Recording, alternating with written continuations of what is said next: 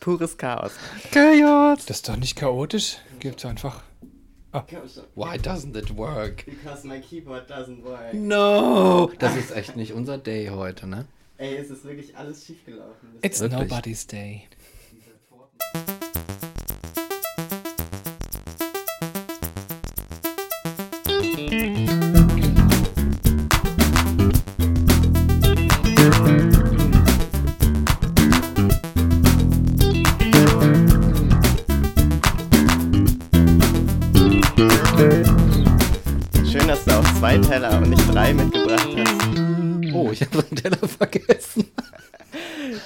Alles nochmal von vorne. Genau, damit sind wir auch schon mittendrin in mhm. Folge 50 von Transphilosophisch. Herzlich willkommen, Peter. Herzlich willkommen, alle anderen, bei eurem hey. Lieblingspodcast. Genau. Und wir haben heute zum Jubiläum, zum 50. einen Gast. Und dieser Gast heißt Alex und er ist heute bei uns und er sitzt tatsächlich mit uns im Studio, solange das noch geht. Zweiter Lockdown, Klopf auf Holz. Mhm. Vielleicht äh, war das der letzte Gast jemals. Und Alex ist der. Nicht hoffen. Wir wollen es nicht hoffen. Alex ist der Bewährungshelfer von Audrenalin, die heute leider verhindert ist und nicht persönlich erscheinen kann. Mhm. Aber ja, sie hat ihn halt vorgeschickt und mit ihm unterhalten uns auch gern. Willkommen, Alex. Hallo, guten Tag. Welcome, welcome. Vielen Dank, dass ich da sein darf. Ja, schön, dass du hier bist. Und Haferdrink kriege. Einen Haferdrink. Bei uns gibt es immer Haferdrink. Das stimmt, ja. Das ist ein veganer Podcast. Bis auf die Kuchen dreierlei, die jetzt vor uns stehen, die sind leider nicht vegan, weil mit der Torte hat es nicht geklappt. Ja, ne? Ähm, genau. Aber das macht ja nichts. Wir haben dafür Auswahl zwischen Stracciatella-Kuchen, Zitronenkuchen und Marmorkuchen. ich will auf jeden Fall den mit dem Schokoüberzug. Ich möchte yes. dann Zitrone bitte, weil mir vorhin unterstellt wurde, das wäre mein Endgegner und das ist so nicht. Ach so. muss ich seinen Ängsten ja stellen. Also bist du jetzt dem Kuchen gegenüber solidarisch und sagst, I stand. Ich, ja, das, ja, ich versuche einem Kuchen gegenüber solidarisch zu sein. Dafür müsste er auch mal eine Forderung stellen, auf die ich eingehen kann. Aber die Forderung des Kuchens an sich ist ja wahrscheinlich, iss mich. Sonst, sonst werde ich schlecht. Sonst ist meine Existenz sinnlos. Bitte iss mich. Oh, das Messer gleitet da auch oh, sehr schön yes. durch. Ist, oh, ich hätte aber auch so ja, Dafür hat die BASF gesorgt mm. mit den Zusatzstoffen, dass das Messer da gut. Mm. Bestimmt 30 Testrunden für. Ja. Kleine Messer, Metallgleitmittel einfach in den Teig gebacken und damit das auch richtig flutscht beim Schneiden. Ja, irgendeine Chemikalie wird es möglich machen. Ja, sicher. Metallgleitmittel ist auf jeden Fall ein Wort, was ich in meinen Sprachgebrauch übernehmen werde. Ja, das habe ich mir gerade ausgedacht. Irgendwie so in der Not. Ne? So aus der Not ist das herausgebrochen. Ja, in zehn Jahren werden Leute fragen, und was haben Sie so in der Not gemacht? Und du sagst, ich habe mir das Wort Metallgleitmittel ausgedacht. Und alle so, okay, gut. Ich habe meinen Dok Doktor in Sinologie nachgemacht. ja, genau. Ein ganzes Buch drüber geschrieben und so yeah. weiter. Und jetzt äh, bin ich der, genau, der King of Metallgleitmittel. ähm, ja, was, wie war das? Ach so, wir machen ja einen Podcast. Wir, haben auch, wir sprechen heute übrigens, Peter, hallo Peter, haben wir Peter schon selber gegrüßt? Mal, ja, machen wir nochmal. Ja, doppelt hält besser. Peter, hey, na, was geht? Alles klar? Sag wieder nichts. Egal. Wir sprechen heute über Optimismus, habe ich gehört. Ähm, und alles, also so ganz, ich würde mal sagen, so ganz frei interpretiert. Irgendwie, ne? Wir machen heute das ganz Leisure und äh, essen so ein bisschen Kuchen und Marmorkuchen. Und ich, äh, ich bin gerade, ich, ich muss so reden, aber eigentlich würde ich viel lieber zu diesem Kuchen da und mir so ein Stück abschneiden. Ähm, mhm. Deswegen spiele ich jetzt mal äh, Rick den Ball zu und sage, hey, was hast du denn so? Zu erzählen? Also ich habe zu erzählen, dass wir natürlich nicht unvorbereitet sind, weil wenn ein Gast da ist, wird Kuchen serviert und wir haben etwas vorbereitet in alter, in alter Nostalgie, ein kleines, ein kleines Spielchen, was wir mit dir spielen wollen. Yes. Freuen Sie sich oder sind die Gefühle so? Das kommt drauf an, wenn das ein, ein Mind-Game ist, dann. Wir haben hier ein Spielchen. Ich liebe, ich liebe Spielchen. Ich habe hier in diesem Panama-Hut, mhm. einem echten Panama-Hut, von Kann meinem. Das bestätigen? Ja, das steht sogar hier drin. Echt Panama. Ach so, na dann müssten wir es nochmal prüfen. ähm, hier drin sind kleine, kleine Lose. wir hatten ja leider kein Glück in letzter Zeit mit Losen. Insofern nee. ähm, machen wir das jetzt einfach selber. Da sind 9000 Euro drin und wer das richtige loszieht, bekommt sie. Nein. das wäre schön. Ähm, Komm, cut the crap. Jeder von uns kriegt drei und dann ist man aber auch gut. Äh, versorgt. Ich habe gerade das Kabel berührt und jetzt ist mir das Mikrofon so entgegen. Es, es beißt nicht. Du kannst es wieder hindrehen. Ich drehe es. Ja, siehst du, das ist ganz unspektakulär. Wonderful. Total gut. Yes. Also 9000 Euro habe ich gewonnen. Und was machen wir jetzt damit? damit gehen wir jetzt eine Torte kaufen. Eine 9000 Euro Torte. Oh, das geht bestimmt, oder? Alter, die hat dann auch neun Stöcke und jeder kostet 1000 Euro. Ach, das ist so eine begehbare Torte. Da kannst du so reingehen und dir so wieder nirgendwo so ein Stück rausschneiden. Da kannst du drin wohnen. Oh, das wäre auch was. Jetzt können wir schon. Ist da irgendwas drin? Aber ich habe noch gar nicht abgebissen eigentlich. Nee, äh, Hütchenspiel, ja, Hütchenspiel, hier bei Transphilosophisch, Folge 50, yes. Ähm, wir haben sogar ein paar Regeln dafür, oder? War das nicht so? Genau, also hier drin sind Szenarien und Fragen, die sich selbst erklären, wenn man sie dann liest. Und wir werden reihum einfach Zettel ziehen und vorlesen, was da drauf steht. Und das sind Fragen.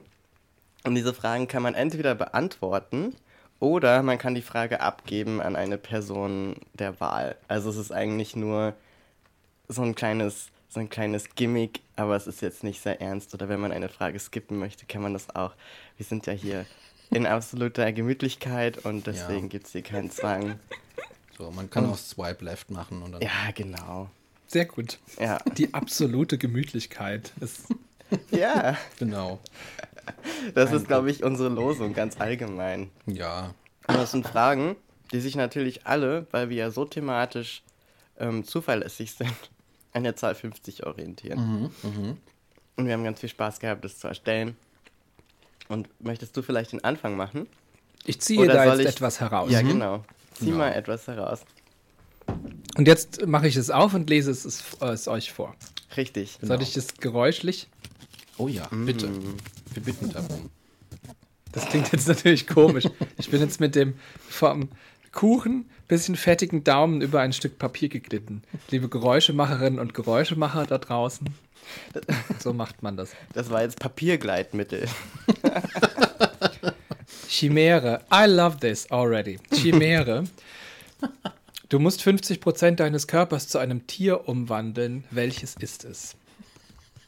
Und was würdest du sagen, wenn du so 50 Prozent umwandeln wenn ich, soll ich das auch mit einem Stück Kuchen im Mund beantworten? gerne. ja, gerne. Also wenn 50 Prozent. Geht nicht gut. Das ist eine gute Frage, über die ich gerne länger nachdenken würde. Als erstes mh, hm, fällt mir natürlich der Fisch ein. Because that's the classic Schönheit, Schönheitschimäre. So ist jetzt nicht so wahnsinnig der Fisch? Der Fisch. Bist Na, du dann die, so ein Meerjungboy? Genau, die, die, so. der, der, der Meermensch sozusagen. Mhm. Das war also der Klassiker in den Gender Studies. Wir haben ja natürlich hier Orlando gelesen.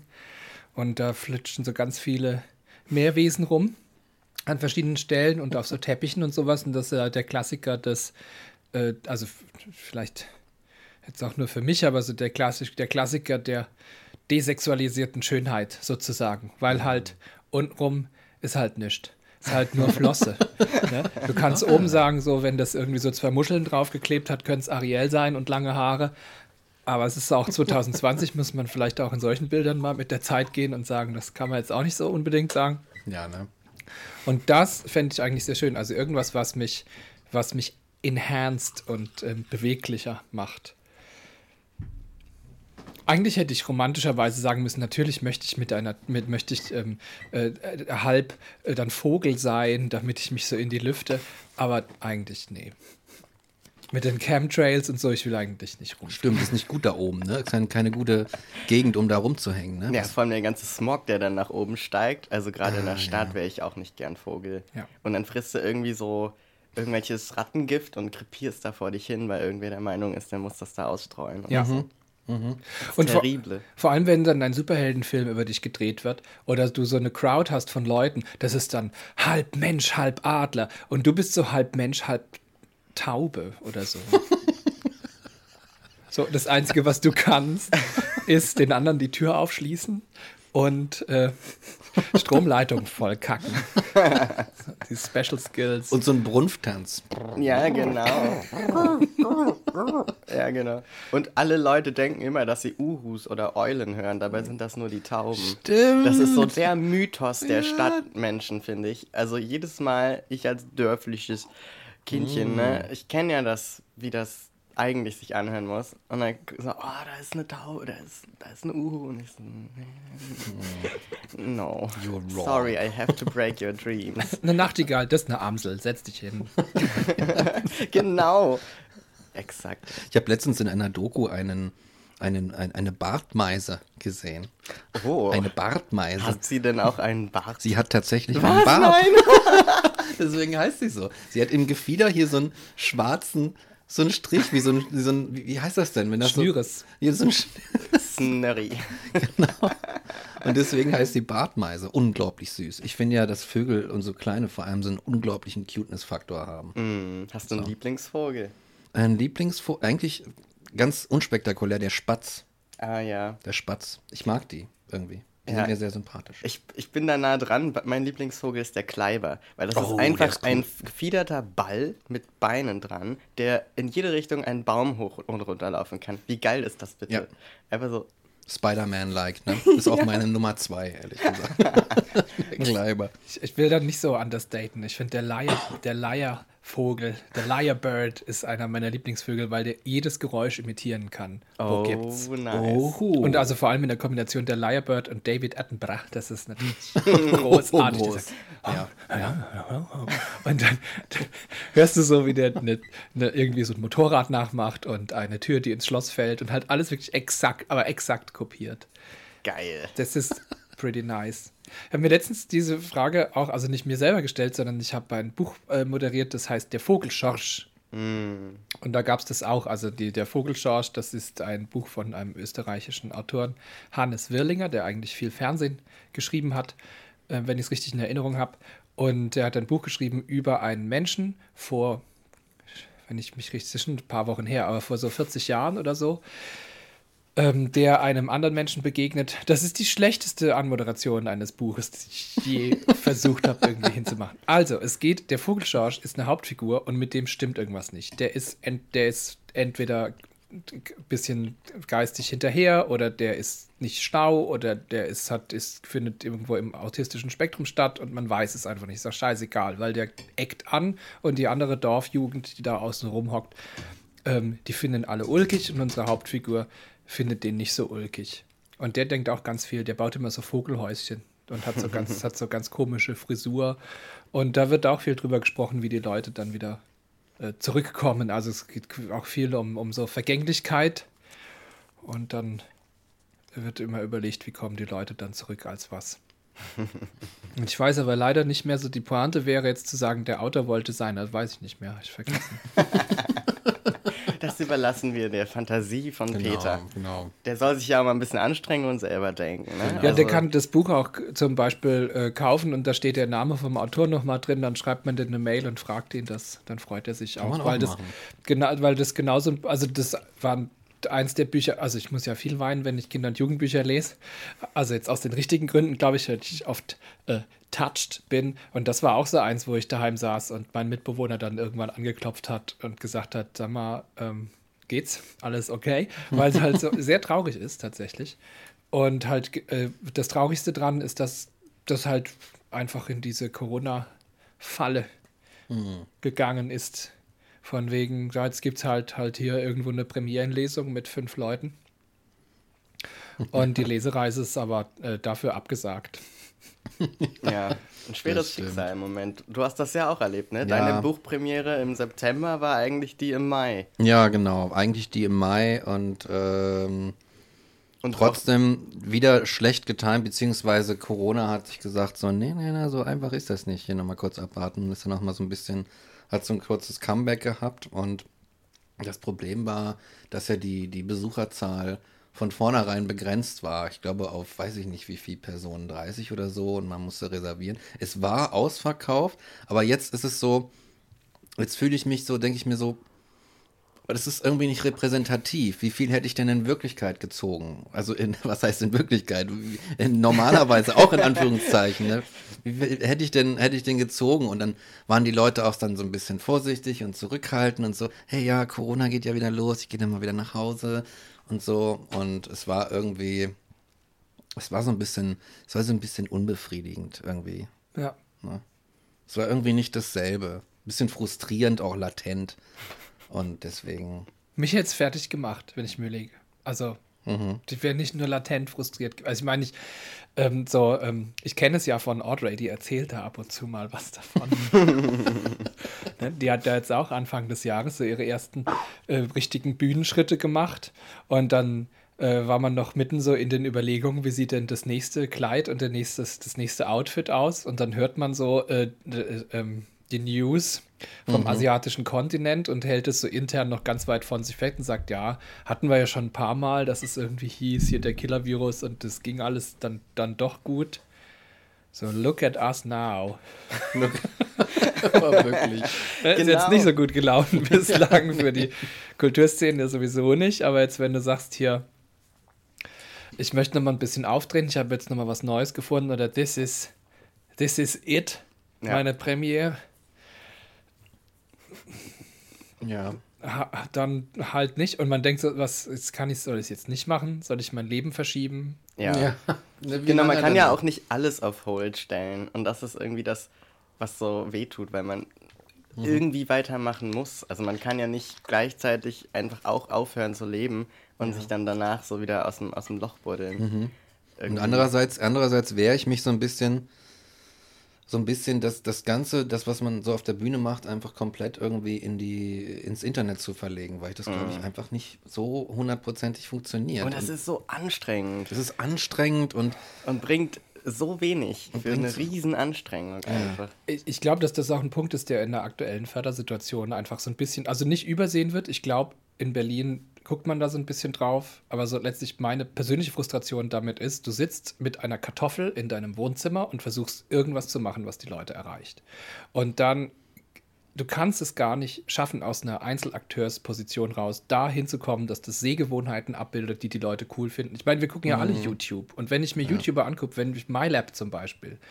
Das hat eine Qualität. Das hat eine Wahnsinnsqualität, weil dann natürlich auch, das, die macht es ja nicht ganz allein. Die sitzt ja nicht daheim und sagt, hm, jetzt schalte ich mal, drücke ich mal hier den Knopf, sondern mittlerweile ist es ja, ja. ein Punkt, wo man sagen kann, da kannst du professionelle Leute mit reinholen. Die ist nicht unprofessionell, ne? aber das hat sich so entwickelt. So, jetzt, wenn man sich das gerade im Bereich Literatur oder so Kleinstveranstalter, so Mikro, Mikro-Events, wenn man das so nennen will, anguckt, alle so, hm, so, wenn ich jetzt auf den roten und dann siehst du die plötzlich so, weil Instagram sagt, jetzt seid ihr live und die so, mm, und man sieht so die Nasenhaare und alle so, okay. Da hat jemand, ich finde es auch umgekehrt manchmal lächerlich, wie man einfach nicht anerkennt in der Szene sozusagen. Ne? Also ich, uh, I don't, I won't mention any names, aber es gab so ein, so ein größeres Literaturhaus in Berlin, die haben sich dann so eine Handvoll Leute dann so reingeholt, wo es hieß, ähm, das ist jetzt das, äh, die Zukunft irgendwie der Online-Literaturveranstaltung. Und es war halt irgendwie so eine Handvoll Leute, die entdeckt haben, ah, ich habe ja eine Webcam. hm. Wie kann man denn das? Kann man das? Ah, das kann ich direkt aufnehmen. So, und dann war das irgendwie die Zukunft der Literaturvermittlung plötzlich am Literaturhaus und man denkt so, da wo Ressourcen sind, müssten sie eigentlich so ein bisschen aufgeteilt werden und halt nicht. Also ich finde die Lesung, die vorher langweilig war, wird nicht spannender, wenn sie im Internet stattfindet. Und das ist das Problem. ja, ja. Es war halt meistens vorher schon nicht spannend. Ja, ne? Die, die Und dann, dann nimmt das ja noch mehr ab, wenn du schon dieses Live-Ding nicht mehr hast, dann nimmt das ja noch mehr ab an, an weiß ich nicht, ja. Aufregung oder Die Kopie so. einer Kopie, einer Kopie, einer Kopie. Ja, dann Kopie. hast du so eine verwaschene Tape-Kassette, wo nur noch so sowas ja. drauf ist. Und das kannst du nur noch hören, wenn nichts anderes mehr da ist und die Welt irgendwie zu laut und du brauchst irgendeinen Sound, um das zu betäuben. Aber eigentlich. Ja, aber dann guck gucke ich Loriot an, zum ja, Beispiel. Genau. Dann gucke ich Sachen an, die mich, äh, die mich an was erinnern, was ich, was ich mag, die mich irgendwie so entführen. Ich gucke mir dann lieber irgendwie eine Stunde lang irgendwelche Meme-Zusammenschnitte an, weil ich mich dann kaputt lache, als yes. dass ich. Mhm. Ne, also, ja, aber das ist ja viel beschworen, ne? Also das Abnehmen der, der, der, äh, Also, dass, dass der Live-Charakter, das ist ja auch nicht irgendwie, man will sich berühren und umarmen und will da rumhocken, sondern dieses Live bedeutet ja auch, dass ich da im Raum sitzen kann und ich kann auch nicht weg. Also, ich bin mhm. auch so ein bisschen gezwungen, mich dann darauf zu konzentrieren, also vorher eine Entscheidung zu treffen, ich gehe dahin. Und also, was mich, das, da bin ich auch recht eitel, was mich bei so ähm, Online-Veranstaltungen einfach nervt, ist, wenn ich sehe, Leute kommen, Leute gehen, Leute kommen, Leute gehen, denke ich, da bleibt er mal auf dem Arsch hocke. ja, du, du frischst jetzt deinen Kuchen fertig und dann kannst du rausgehen, das Sandkasten. Ja? Aber vorher machen wir jetzt das mal, also so eine Form von ja, ja. Ne, wenn ich dann so eine Rand, äh, so eine, so eine, so eine kurze Ablenkung zu irgendwas bin, dann konzentriere ich mich auch nicht mehr richtig. Ja. Und das finde ich bei Veranstaltungen halt gut. Es ist gut auf dem Schiff, wo ich ja hauptsächlich arbeite, da sind die Leute eine Stunde. Und wer nicht rüberschwimmt, der bleibt. die können da nicht weg. Das heißt, auch wenn die mal fünf Minuten auschecken, dann müssen die irgendwann wieder einen Weg finden, mir wieder zuzuhören. So. Also ich meine, ich muss auch das, das, das, Türchen aufmachen, dass sie das wollen. So, das ist ja auch nicht, ne? Wieder, ist ja nicht so, dass man Leute zwei Stunden lang äh, einsperrt irgendwo, dass sie dann am Schluss sagen, oh, es war ja doch ganz toll. Im Gefängnis. Im damals. Gefängnis. War ganz nett, war ganz nett. Wobei es gibt Hotels, wo man sich so wie ein Prisoner irgendwie einsperren lassen kann, wo ich mich immer frage, Was? so, why? Dafür bezahlst du noch Geld? Geh doch irgendwo klauen, dann hast du das Ganze for free. Aber echt? Also. Ja, mit wem habe ich denn letztens? Ich habe mit letztens irgendjemandem gesprochen, der gesagt hat, er hat so Schwierigkeiten mit seinem Kind, mit seinem Sohn, der so ganz viel Quatsch macht. Und dann haben die mal so ein ganz ernstes Gespräch geführt. Also nicht so ein, so ein, ich erziehe dich jetzt Gespräch, sondern so ein, jetzt setz dich mal, was ist denn los? Also was ist denn, was bewegt dich denn tief im Herzen? Und dann sagt das Kind zu ihm, ähm, ich habe zu wenig Regeln. Ich brauche einfach mehr Regeln, wo man so denkt, ding, ding, ding, ding, what? Nein, aber wo jemand sich wirklich eine Beschränkung gewünscht hat, um mit der Vielzahl an Möglichkeiten, die da sind, einfach umzugehen. Oh yes. Und okay. eine Lösung. Here, amen verstehe, to that. Ich verstehe schon, ich kann ja. das so gut nachvollziehen, weil ich hatte das Gefühl, ich hatte früher überhaupt keine Regeln. Also ich durfte alles machen und es wurde in mich vertraut, dass ich das auch alles kann. Und wenn ich was nicht schaffe oder Hilfe brauche, kann ich danach fragen. So, optimale, äh, eigentlich optimale Bedingungen. Aber. Montessori, oft, nee, John. Nee, nee. ich kannte Leute, die waren auf Montessori-Schulen. Hat, hat, nicht so viel gebracht. Echt? Okay. Ähm, wobei jetzt die klassische Schule auch nicht so viel bringt. Also insofern ist es am Ende auch egal. Hat mir auch nichts gebracht irgendwie. Ich war ja auf mehreren Schulformen und ich muss echt sagen, hm, waren alle nicht so pralle. Mhm. So, ob es die Hauptschule ist oder die, das Gymnasium. Hauptschule. Hauptschule. Was kommt raus? Kennst du das? Ja, das kenne ich. Können Sie mich bitte abholen? Goa, Goa, Goa, MPU, ja. es gibt so, so wie heißen die denn? Es gibt so zwei äh, Musiker, also ein, ein Typ und eine Frau, und die machen zusammen so völlig verballerte Trash-Musik. Mhm. Cindy und Bert. Ist schon auch alt. Andy und Bert. Cindy und Bert. Cindy und Bert. Ich weiß nicht, wie die mehr, weiß nicht mehr, wie die heißen. Und die haben einen, die haben halt dann zum Beispiel einen Song gemacht, wo es nur um Hauptschule geht. Und er trägt eine Windel und eine Warnweste und ist sonst nackt. Mhm. Äh, sie trägt, glaube ich, irgendein Kleid oder so und sie stehen auf dem Acker, also wirklich dem geflogen, dem Flugacker da und, und tanzen so und dann kommt irgendeine Ballermann-ähnliche Hautruff-Musik und ja. der Refrain ist immer Hauptschule, was kommt raus? Das ist wirklich jenseits aller nur vorstellbaren Sinnzusammenhänge. Hauptschule. Aber es ist so drin, es ist so drin. Geht rein. Das ja. ist das Faszinierende daran. Irgendein Kulturwissenschaftler wird es auslesen können. ja, yes. Irgendwo. Ich habe letztens einen Podcast gehört, wo Irma Mangold einfach in äh, drei Sätzen eine sehr schöne tatsächlich Brücke von Die Höhle des Löwen zu Bourdieu geschlagen hat. Dann so, Geil. okay. If you think so. Aber es war tatsächlich nachvollziehbar. Darf ich noch ein Buch sagen? Na klar. Weil nämlich Montessori natürlich, also das habe ich auch letztens eins gelesen von der Frau Stelling von Anke Stelling. Das hm. heißt Erna und die drei Wahrheiten. Und Erna ist ein relativ kleines Mädchen, aber kein ganz kleines Mädchen mehr, das tatsächlich auf eine offenere Schulform geht, so eine Gesamtschule und halt die ganze Zeit so einen Struggle hat, weil sie immer sagt, ey, hier wird jetzt gesagt, es gibt keine Regeln, aber es gibt sehr wohl Regeln. Und nur weil man dann sagt, es gibt keine Regeln, gibt es die ja trotzdem noch. Und wenn ihr denkt, ich bin irgendwie dumm oder so, dann habt ihr euch echt geschnitten. Und das ist so eine, da habe ich mich sehr gefreut, weil es kein, also ich kenne ja nicht den kompletten Kinder- und Jugendbuchmarkt, aber ich habe oft das Gefühl, es wird oft so das Problem und dann denkt man drüber nach, was ist noch ein größeres Problem und am Schluss, ähm, the books break me. Also ich kann mm. dann echt nicht mehr, weil wirklich so existenzielle menschliche Probleme, Tod, Sterben, Krankheit, ähm, alles Mögliche da mit reingepackt werden und das ist natürlich gut und das kann man ja auch mal irgendwie ventilieren in so einem sehr jungen Total. System. Aber in diesem Buch geht es darum, dass sie die Katze der Nachbarin füttern muss. Und wenn sie die Katze der Nachbarin überfüttert, dann kotzt die einen Teppich voll und sie will nicht, dass die Nachbarin das rausfindet, wenn sie aus dem Urlaub zurückkommt, zum Beispiel.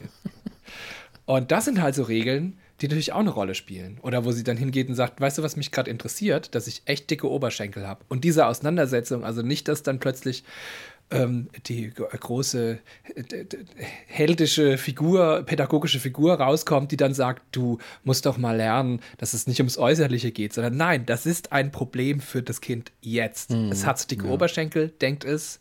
Was ich darüber denke, ist erstmal scheißegal. Wir ja. lassen das mal ausreden jetzt und dann gucken wir, ob es vielleicht wirklich so. Nein, so in die Richtung nicht. Aber ähm, genau, das ist das stimmt, das ist interessant. Schön, das, das sind, ich habe es sehr, sehr gern gelesen. Leider konnte es nicht moderieren, weil. Ah, weil. Ja, weil halt. Weil ne? halt, ne? Weil. Say no more. Say no more. Wir wissen alle, was, was nach diesem Weil kommt. Ne? Ja. ist auch ja. geil mit dem Optimismus heute. Er, er strotzt quasi, er, er, sprüht uns aus allen Poren. Ja, ja genau. No. Ja, aber können wir denn können wir denn in so einer Art Selbsthilfesitzung jetzt etwas Optimistisches aus dem, was wir schon so zusammengeredet haben, herauskondensieren? Äh, Kinder- und Jugendbücher sind gut. Yes, and ja. I like the cake. Ja. And you like the cake. The cake is good. Extra frisch gekauft. Frisch mit gekauft. viel Liebe gekauft. Und ausgepackt aus dem Plastikmantel. Genau. Mike mit seinen warmen Händen hat ihn extra an der Kante der Packung getragen, damit er nicht zu sehr gedünstet genau. wird. Das ist das Schlimmste, was es, finde ich, gibt auf der Welt. Du kaufst einen Kuchen mit Schokoüberzug und dann kommst du nach Hause und hast so einen Handabdruck von dir selber da drin. Von geschmolzener Schokolade. Wo du ja. denkst, ist alles Schlimmste, ruiniert jetzt. Gibt, ja, ich wollte gerade sagen, ist es nicht ein bisschen, also I like drama very much. aber das finde ich dann doch ein bisschen ich will dir nicht zu nahe treten, ja. Ich will dir auch nicht sagen, irgendwie Oberschenkel zu dick oder ist doch, ist doch scheißegal, wenn das ein Problem für dich ist. Dann müssen wir uns das erstmal angucken. Siehst du? Aber Siehste? das immer wieder. Aus meiner Perspektive würde ich sagen, das ist doch mal so ein. Ne? Hat er geraschelt die ganze Zeit mit eurem yes, Rascheln. Rascheln. Ist immer the next gut. one, oder? Yeah, ich habe voll one. Lust, noch welche aufzumachen. So, okay. Yes, yes, Ich please. nehme diesen. Also, yes. Eigentlich ist das eine Frage für Audrey. Mm. Prost. Ein Sponsor lässt 50 Liter springen. Welches Getränk soll es sein? 50 Liter. Ich weiß nicht genau. Was würde ich. Ich glaube, ich würde mich eindecken mit Rhabarber-Limo. Die trinke ich die ganze Zeit im Moment. Und, Mm. und das ist einfach so, so ein nices Ding, einfach das geliefert zu bekommen und dann steht das schon bei dir und du musst nicht jedes Mal zum Späti laufen und dir dabei denken, muss ich diese 1,50 jetzt in so eine 03er Flasche investieren? Aber dann macht man es doch. Ja, Ich ne? glaube, das wäre ganz nice. Dann Aber ich wüsste so ein nicht. Fass. Ja, so ein Fass Rhabarberschorle. Und so selbst gemacht auch. Mhm. Das wäre geil. Ja. Ja. Ich glaube, ich würde mir 50 Liter Quass bestellen. Was ist denn Quass? Das ist so ein Brotgetränk aus Russland. Brotgetränk. Ja. Musst du, ich frage erst, was ist Quass? Und jetzt musst du mir sagen, was ist ein Brotgetränk? Ich weiß nicht, so eine Art, so, so eine Art, so eine Art Getreidebier oder sowas. Ah. Aber da ist halt, da sind so 2,3 Prozent Alkohol drin. Und das kannst du so über den Tag hinweg trinken und bist dann immer so ganz leicht angetüdelt. Also du möchtest zum funktionierenden Alkoholiker werden. Nee, ich meine, wenn ich so 50 Liter davon bekomme, ich könnte mich nicht entscheiden. Ich glaube, ich würde so echt russisches Quass nehmen. Schmeckt Yes. irgendwie gut. Mhm. Ihr guckt mich so an, als sollte ich jetzt dazu auch was sagen. Nein, du musst gar nichts dazu Ich sagen. weiß nicht, da schlagen acht, zwei Herzen in meiner Brust, weil ähm, der Bewährungshelfer von Audrey würde sagen, wir machen irgendwie, wir nehmen uns 50 Liter von irgendwas, woraus man durch eine gute Mischung 100 machen kann. nicht schlecht. Also was dann hält. Yes. Audrey würde sagen, ähm, Champagner. Of Because course. why not? Of course. Wenn dir das schon einer schenkt, dann ist es aber wirklich der Champagner, der, Der richtig gute. richtig fetzt. Also wenn er sagt, such dir es frei aus, Mhm. dann gehe ich aber ins KDW in die Feinschmecker-Etage und sage, machen Sie mal diesen Schrank auf. doch, doch, ich meine das schon ernst. Yes. Yes. Ich Und wenn dann wegen dem Champagner erstmal mit dem Management gesprochen werden muss, dann ist es einer. Dann das ist es würde richtig. Audrey machen. Audrey hat auch so ein bisschen die, die Autorität von einer Karen, aber intelligenter einfach. Also eine Carina. Das ist zu nah an der Corinna. Wer ist denn Corinna, Corinna? Corinna. Ja, Who Corinna. are those people? Na, talking Corinna? about. Ich kenne Peter, ich kenne Judgy, das sind die zwei Peter Judgy. Figuren, die mir Ja. einfallen. Das stimmt. Und hier ist noch Gustav. Gustav. Das Alpaka. Hast, hast du eine Tierhaarallergie? Pardon, nee, ich habe so einen Krümel Das waren die Zusatzstoffe vom, vom, eingeatmet. vom Lidl-Kuchen. I'm so sorry. Och, das schneiden wir raus. I'm so I'm crying. Oh nein. Here you go. Vielen Dank. 50 Scheiße. Liter Wasser. Mama Kuchen. Ja, das ist echt so ein ganz. I am sad now. Können wir mal kurz lüften? Help me, ruft Krankenwagen. Wir können auch an dieser Stelle erstmal kurz eine Werbepause machen, oder? haben wir, haben wir Werbung? Genau, wenn eure Gäste sterben, macht einfach eine Werbepause. Stimmt. So macht man das doch auch, oder? Jetzt erstmal Werbung. Dass irgendwie der Tagesschau-Sprecher mit dem Herzinfarkt zusammenkracht. Ja, genau. Also jetzt Werbung. Und jetzt kommt Werbung.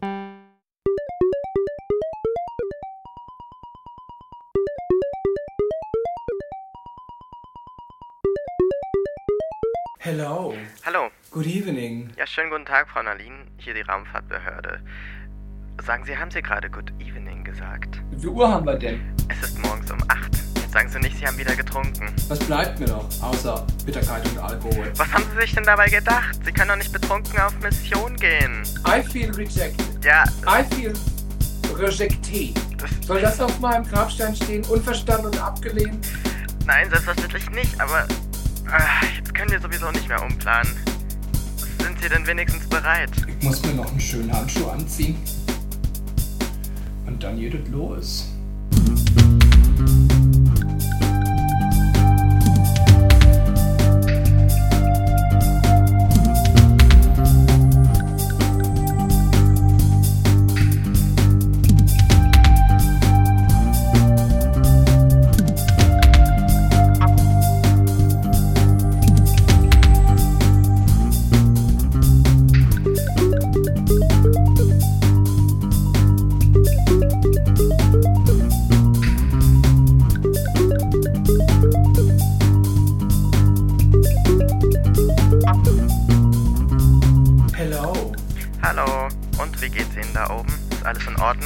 Mir läuft das Make-up rückwärts über den Kopf, die Arschritzen wieder runter. Okay, also das hört sich hm, nicht so gut. Okay, also wir kümmern uns darum. Sie schaffen das schon. Wie lange muss ich denn noch durchhalten? Die Mission geht drei Jahre, Frau Nalin. Äh, äh, Sie wirken etwas verwirrt. Haben Sie noch andere Fragen? äh, wie sterbe ich, unter welchen Umständen und wie oft? Also hoffentlich gar nicht. Whatever. Ich sehe gut aus, ich habe leicht einen Sitzen. Oh Gott. Okay, also viel Glück noch. Ich leg jetzt auf.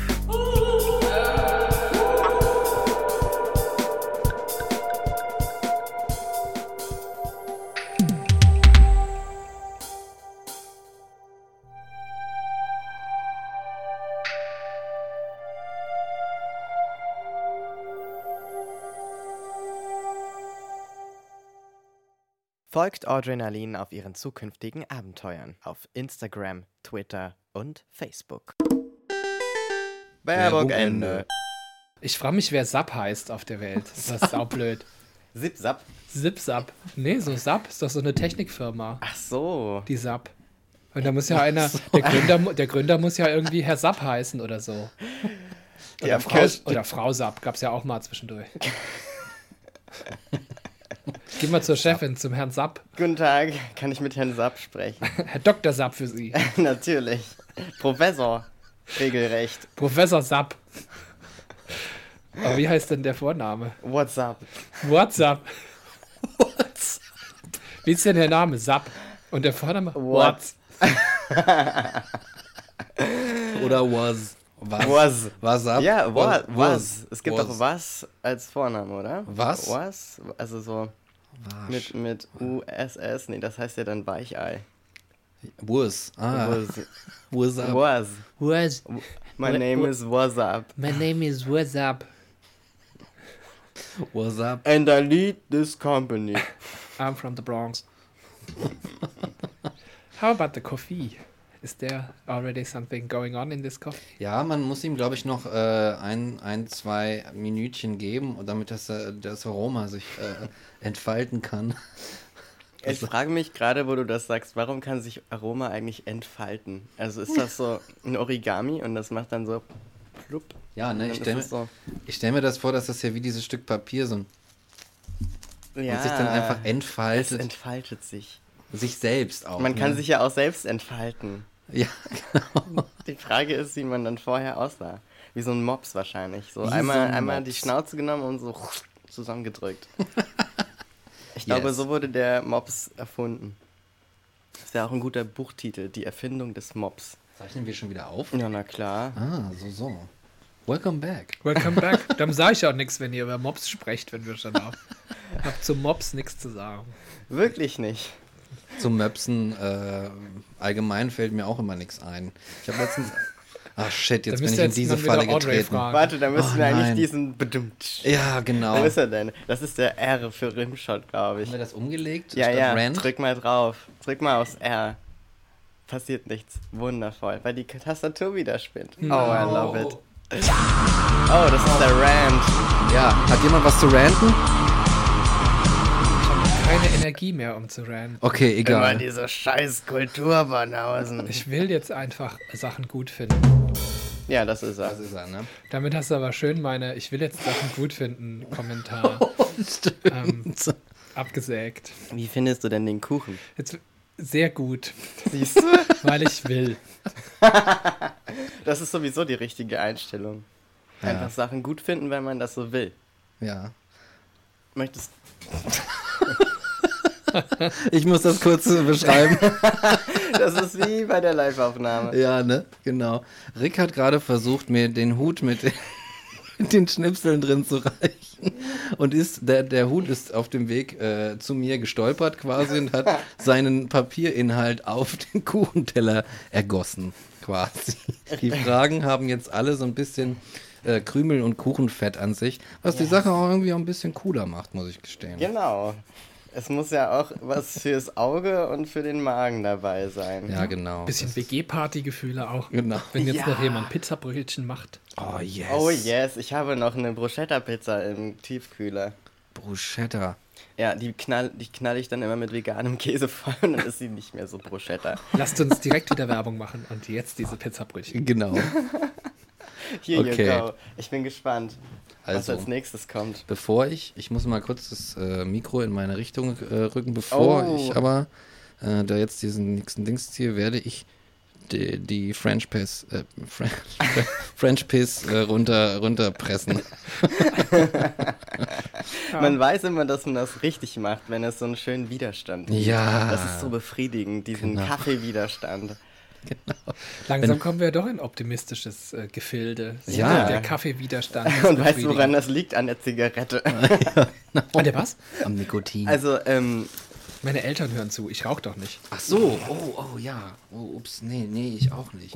Äh, straight Edge since 1900. 95. seit 1950. 1950. So, äh, ich habe hier einen ganz großen Zettel Oh. gezogen. Ähm, ich lese vor. Schwarze Magie. Du reparierst den Besen einer Hexe und kannst jetzt 50 Leute mit einem Fluch deiner Wahl belegen.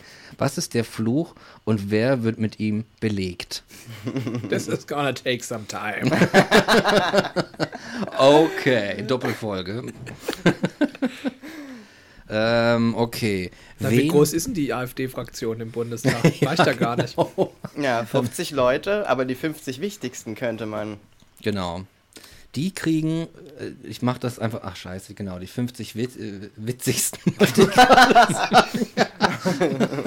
Da suchst du aber lange dann. ja, genau, die sind nämlich alle so unlustig.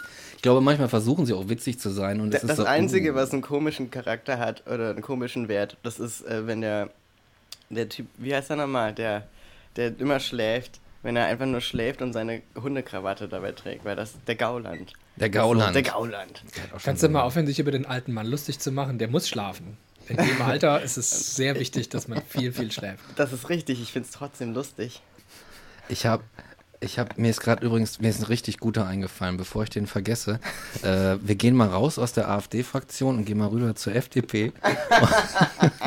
und ich habe da so einen ganz besonderen Kollegen und ähm, ja und der der wird einfach äh, da durch den Fluch mit dem Fluch belegt, dass er für den Rest seines Lebens eine Stunde abends auf der Bühne stehen muss und singen muss. Christian Lindner, meine Damen und Herren. Wobei Christian das, Lindner. das ist wahrscheinlich gar kein Fluch für ihn, sondern Fluch für alle anderen. Oh ja, stimmt. Ich verfloge die ganze Welt mit Krischi Lindner. Die ganze Welt kriegt einfach so einen so einen Krischi Lindner-Fluch. In jeder Familienfeier sitzt ab jetzt ein Krischi. Um Gottes Willen. Moderiert von Philipp Amthor persönlich. Oh. Oh, Philipp Amthor. Yes. Das war aber nix, Philipp. Gut, äh, sind wir fertig? Ja. Und, was, und was ist der Fluch? Okay, das ist der Fluch, dass er das singen muss. Ja, ähm. Philipp, Philipp. Nein. Okay, ich reiche den Hut mal weiter. Vielen Dank. Vielleicht. Und esse ein Stück Kuchen. Ich habe gerade so mitgedacht, wen ich verfluchen würde. Und ich würde gerne so einen richtig so einen, der richtig, so richtig reinhaut. Ja. Und der so die Welt. Und ich würde, glaube ich, den 50 führenden Meinungsmacherinnen und Meinungsmachern in den Medien den Fluch verpassen, dass sie für einen Tag sagen müssen, was sie wirklich denken. Oh, oh, shit. And I want a camera team with Ken Jebsen. und dann werden wir viel Spaß haben und dann muss der sich gar kein neues Büro mehr suchen irgendwo in der Welt. Glaube ich, weiß ich nicht. Vielleicht denkt das auch wirklich. Aber so das würde mich auch wirklich mal interessieren. Ja, wirklich. Ja, Also ich, oder, das ne, also das ist ja so ein klassisches Hollywood-Dings, auch dass man dann so Filme macht, wo Leute so ehrlich sein müssen durch irgendwas. Aber ich würde wirklich mal gern wissen, wenn Angela Merkel gefragt wird, und mit Putin, wie war's? Und sie dann sagt, "Äh." jetzt Ja, mal ne? ganz ehrlich und denkt so, hm, darum geht's. Was auch, was auch sie für, für einen Sympathie-Push kriegen würde, wenn sie das vielleicht in einem Interview gefragt wird. Ja, wie war das? Wie haben sie sich denn, wie, wie fanden sie das denn bei dem, bei dem Trump zu Gast? Sie Ja, genau ich habe so einen Hals von dem Typen. Vor allem, da musst du nicht mal sie mit dem Fluch belegen, das hast du schon an ihren Blicken gesehen Ja, bei dem exakt. Interview. Wobei ich sie mit Meinungsmacher nicht meine. Also ich meine tatsächlich Ja, eigentlich ja. Medienschaffende oder so. Yes. Also Leute, die wirklich einen großen, wirklich einen großen Einfluss haben. Ja, was der Reiche so denkt, das, das würde dann rauskommen. Ja, aber also so durch die Bank, also nicht nur, nicht nur die Ecke, sondern halt so alle. Also sie alle auch mal befreien von so sagen wie, ähm, was befreien? Was mit einem Fluch Leute befreien? Gut, wobei Heldenreise funktioniert ja genau so, ne? Da ist ja der Fluch dann ähm, mit die. Ich zieh mal was, bevor ich irgendwie. Rasche mal ein bisschen. So, ich nehme mal das. Und das ist Kleidertausch. Das habt ihr doch abgesprochen. Nein. Das ist doch ge gefaked hier. Kleidertausch. Marie Kondo hat bei dir ausgemistet. Wer darf deinen Schrank neu ausstatten? Yes, does it spark joy? Also, bis Marie Kondo bei mir ausgemistet hat, muss es schon eine Generation von Menschen sein, die wir noch nicht kennen. Tatsächlich. Wer darf deinen Schrank neu ausstatten? Ja, was ist das denn für eine Frage? Lagerfeld, Hermes, ähm, äh, äh, äh, der Kostümbildner von hier, äh, Valerian. Und so was, so Leute. Yes. Sehr nice. Das ist gar nichts mit 50. Stimmt. 50 neue Kleidungsstücke oder so. 50 Oh. neue Kleidungsstücke, nur Unterhöschen. Oh yes. Oh, Könnte ich ja. aber wirklich gebrauchen. Mir reißen immer diese Unterhosen genau da auf, wo es eben nicht passend ist und man Alter. nicht weiter die tragen kann und alles andere ist intakt, wo ich mir denke, why? Da habe ich Ja. letztens was erlebt. Also so ein Verschleiß an Unterhosen. Ich bin, ich habe auch, ich habe auch so einen Hals, wie die, wie die Merkel beim Trump. Ähm, Ich war, ich bin nicht kurz weggefahren. Ist es nicht, wenn du sagst, ich habe so einen Hals wie die Merkel beim Trump, habt ihr da nicht dieses Rant-Ding? Ist das oh. ein Rant? Yes. Gut aufgepasst.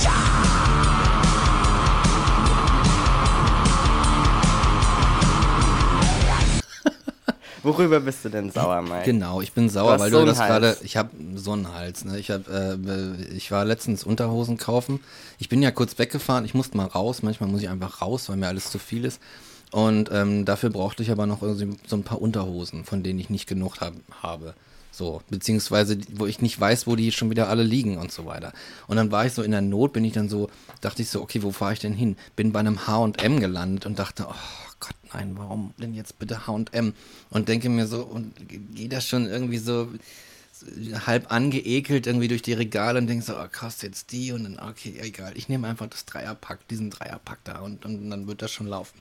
Flare in den Urlaub, äh, frohen Mutes und ziehe meine Unterhose an und nach einem Tag tragen äh, reißt die nämlich genau unten da, wo, wo sie ja eigentlich, wo die Naht ist, die alles trägt, was so eine Unterhose eigentlich tragen soll, sinngemäß. Und äh, äh, ne, dann ja, fiel das so alles raus und ich dachte mir so, wirklich ohne Scheiß, H&M, einen Tag, ein fucking Tag trage ich dieses Ding und dann macht's blub. Ja. was, war, was ist da los? Und dann habe ich noch so komische Schuhe gekauft irgendwie, wo auch nach, war auch noch irgendwie so nach, nach einer Woche so oben so diese Naht irgendwie so abreißt und der Schuh sich so langsam äh, schält wie, weiß ich nicht, wie ein Apfel oder so oder eine Zwiebel und das Innere des Fußes zutage tritt. Sich entflottet. ja, und ich denke mir, sind wir an diesem Level angekommen, in dem tatsächlich ähm, Billigklamotten tatsächlich solche Klamotten sind, die irgendwie nach spätestens einer Woche im Arsch sind und die man einfach deswegen literally. literally im Arsch sind und dann bitte, die man einfach nicht kaufen kann. Weil ich erinnere mich, dass, dass das, dass das früher, früher mal anders war. war. Besser. Früher war das besser. Nein, I don't know. Also ich, ich habe es ich habe eigentlich immer nur gute Unterhosen dann gehabt, wenn ich die von irgendwelchen Freunden geklaut habe. Oh, das sag ich dir, ey. oh, ich habe übernachtet. Ich muss jetzt leider von dir eine Unterhose haben und die werde ich dir bestimmt gewaschen zurückgeben. Das heißt, du bist ohne Unterhose zu irgendwelchen Treffen gegangen? das ist Unterhosentausch eigentlich, ne? Naja, also ich gehe hin, habe eine an, übernachte und am nächsten Tag ziehe ich eine frische von der Person an, bei der ich übernachtet mhm. habe. Das ist aber sehr Mhm, sicher auch schon. Hygienisch. Naja, es ist ja so ein, du, du kombinierst deine, deine Waschzyklen sozusagen. Ich hatte auch mal, oh, das war, das war die beste Unterhose, die ich je getragen habe. ich kenne Oh, eine alte Freundin. Ich war dann da und dann habe ich dann da übernachtet und dachte so, oh Gott, nee, irgendwie, das, das ist so ein bisschen äh, vollgeschwitzt und so. Ja, und sie, ja, kein Ding, ich habe so eine Unterhose und ziehe die an und es ist so, oh, oh mein Gott, ich habe mich niemals so gut gefühlt in einer Unterhose. Und dann geht halt deine in die, in die Wäsche und du denkst, ah, dieses Scheißding, ich will es eigentlich niemals wiedersehen. Da musst du dir mal eine Strumpfhose kaufen für so 25 Euro. Oh, das ist yeah. ein Gefühl. Oh yes, lange Unterhosen, Strumpfhosen. Ja? Mhm. Habe ich noch nie, noch nie gefühlt. What? Ja. Wie kommst du durch den Winter? Naja, ich habe da so eine, so eine äh, äh Bio-Fettschicht einfach wieder angelegt. Bio-Unterhose, direkt eingebaut. Ja, genau. Da so kleine Fettpolster unter die Haut äh, geschoben. Das läuft. Yes. Nee, ja, ne, und das war tatsächlich, das war frustrierend. Das ist dann so ein, manchmal gibt es dann so den Moment, wo du denkst so, okay, wie sehr hängt die Person an dieser Unterhose? und kann es pass kann es sein, dass ich die vielleicht ein paar Tage länger noch habe und dann und dass sie die vergisst und einfach deine nimmt oder so. Mhm. Weißt du? Ja, so ich glaube, sie hängt da nicht so sehr dran, wenn sie sie verleiht. Ja, ja, ne? Aber gut, bei der, bei, bei der Freundin war es dann halt so, ey, ich will die aber auch wieder haben. Ne? So, ah, shit. da war ja. das schöne Leben auch schon wieder vorbei. Ja, ich kenne das mit Tupperwaren. Ich hatte letztens, weil, weil ich bei meiner Oma, dann hat sie mich gefragt, bist du so jemand, von dem man Tupperwaren wiederkriegt? Und ich musste wahrheitsgemäß sagen, nein. Sehr unwahrscheinlich. What are you doing? Ich gieße gerade Kaffee ein, aber, aber ich habe es ist eine. Ja nur Milch. Achso. Na, ich habe eine spezielle Technik. Oh. Die, äh, wo sich alle Baristas jetzt äh, verkrümmen vor Schmerzen. Ach, oh. die. Die haben doch keine Ahnung. Machst du mir ein Bild von Schopenhauer in den, in den Hafertrinkschaum? ja, genau. Nein, die haben alle keine Ahnung. Ich habe mal vor sechs Jahren mit einem Barista im selben Zug gesessen. Ich weiß, wie, wie viel besser, wie man Kaffee macht. Das war jetzt so ein kleiner Seitenhieb auf äh, gewisse Kritiker. Dieses, unsere, die sich diese, hier im Raum befinden, oder was? Nein, nein, nein, hier befinden sich, oder? Rick, hast du irgendwelche? Ist, das kriegt ihr Gegenwind im Internet, dass es heißt, der Podcast ist ja okay, aber der Kaffee. Den muss ja niemand probieren außer uns. Ja. Ja. Den kriegt auch keiner außer uns nee, und nee. unsere Gäste. Aber die, du weißt ja, wie die Öffentlichkeit ist. Äh, du, du kannst, musst sie gar nicht probieren lassen, dann wissen die schon, wie dein Kaffee schmeckt. Ja, das reicht schon die Ahnung davon. Ich habe das doch gehört, wie der schmeckt. Mhm. Das ist, ich kann mir das vorstellen und es gibt Studien dazu. Mhm. und wenn man, das ist der gesunde Menschenverstand, da kann er auf gar keinen anderen Schluss zulassen. Was ist das für eine Grammatik? Da kann man ja auf gar keinen anderen Schluss zulassen. Ach, das rutscht so durch, das merkt kein Schwein. Der geht noch, der Satz. Der, der geht, noch. der geht, der geht noch. noch. Den nehmen wir. Der, ja. der, ist noch gut. Wir haben auch am Anfang, als wir die Podcasts angefangen haben, noch viel mehr geschnitten. Oh. Und immer so, oh, da habe ich das falsch gesagt und mm, da habe ich da dazwischen gesprochen. Irgendwann wirst du so rigoros und sagst, nee, das nee. bleibt jetzt so. Wenn sich Leute daran stören, hören sie den Podcast eben. Ja. Yes. Also, wie gesagt, von meiner Seite aus Full Artistic Control. Also dieses äh, fast Absterben von vorhin vielleicht eh ein bisschen zu laut. Alex, jetzt huste doch mal leiser. Stell dich mal nicht so an. Das ist nur oh eine Grippe. Oh. Ui. Okay, piep. Twitter wird auf 50 Zeichen begrenzt. Was ist dein erster Tweet? Uh. Ähm, mein erster Tweet. Ach, ich bin ja gar nicht so auf Twitter gerade. Was, was würdest du tweeten? Twit, tweet, twit, twittern. Oder Audrey ja eigentlich. Sie ist ja gerade ziemlich aktiv. Ja, das ist Twitter. so eine Mischung gerade aus uns beiden. Also ja. ich denke halt einfach mit zwei Gehirnen jetzt und dann tweete ich das so. Ja, was wäre mein erster, was wäre mein erster Tweet? Sowas wie, also ich finde es ganz schön scheiße, dass Twitter jetzt nur noch 50 Zeichen. das wäre ein solider, ja. solider erster Tweet. Ja, ja. Den würde ich retweeten und liken. Ja, ich, ich, ich wüsste nicht, was ich. Ich bin sowieso so schlecht im Twittern. Ich denke mir auch jedes Mal, wenn ich irgendwas, bevor ich irgendwas absetze, hm, ist das gut? Ja, es ist auch so fernab von allem Realen, habe ich das Gefühl. Also, was auf Twitter passiert, macht nur in Twitter Sinn.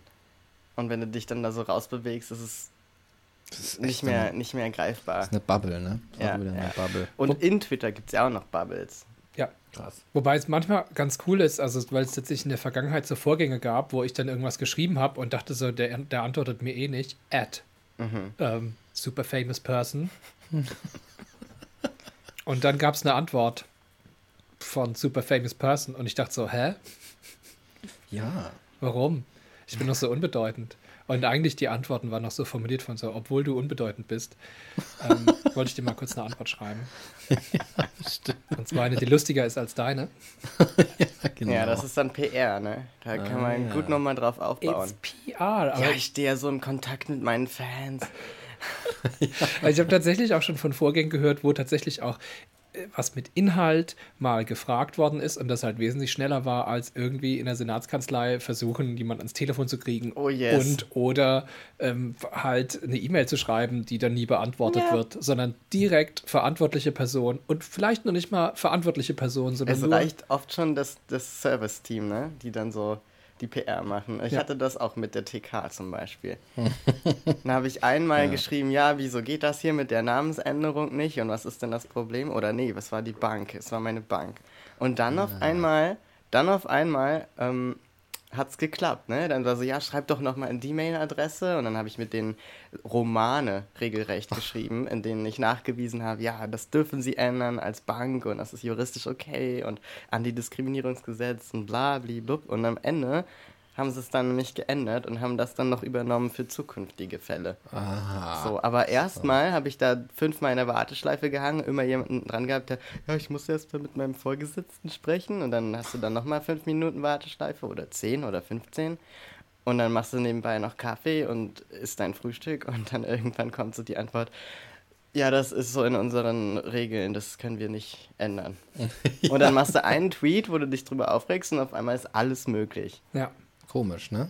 Geht halt Komisch. offenbar nichts mehr ohne, also ich meine, ob es vorher so war, es hat, also Öffentlichkeit, wenn du Druck aufbauen kannst, bist du halt da. Ne? Mhm. Also es ist halt manchmal schade, wir haben ja unlängst schon mal so im Privaten über Stärke gesprochen, auch also über eine Möglichkeit, den Leuten begreiflich zu machen, dass wenn sie sich nicht alleine bewegen, dass sie dann tatsächlich ein bisschen mehr Schwung kriegen, sozusagen. Meine Grundschullehrerin, die Frau Weiß, die hat mir ins Posi-Album geschrieben, ähm, Lass mich in Frieden, sprach die Taube, da fraß der Adler sie auf. Lass mich in Frieden, sprachen hundert Tauben, und der Adler suchte das Weite. Und das ist, hm. finde ich, ne? Ja, ja. Jetzt im Augenblick, wo hier irgendwie so viele Verrückte auf der Straße sind. Wobei, auf der anderen Seite, das ist am Anfang waren das halt 40.000 Tauben, die da rumgeeiert sind. Und ich verstehe auch im Augenblick nicht den großen Aufwasch um die Radikalisierung der Querdenkenbewegung, weil wie viele Leute waren denn noch in Berlin? 2000? Das waren gar nicht so viele, ne? Ich fand's, ich fand's, also jetzt, ne, klar, die anderen haben, wenn sie sich vielleicht versteckt haben, dann war es kalt, da macht Revolution natürlich auch nicht mehr so viel Spaß, wenn draußen nicht mehr schönes Wetter ist. Aber wo man dann hingehen muss und sagen muss, naja, also wie viel, wie viel rechtsextreme Gefährder haben wir denn auf Listen stehen schon, also wo wirklich beobachtet wird und wo gesagt wird, ja. hier, das sind Leute, äh, die gehen in den Baumarkt, um irgendwie Nägel zu kaufen, aber die bauen kein Vogelhaus mit, ne? Die wollen da ja. was Lustigeres mitmachen. Und von daher finde ich so, wo habe ich denn angefangen? Ich weiß auch nicht. Also einmal durch, äh, durchgeeiert. Bei den Tauben. Die Tauben. Viele, das viele Tauben. Genau.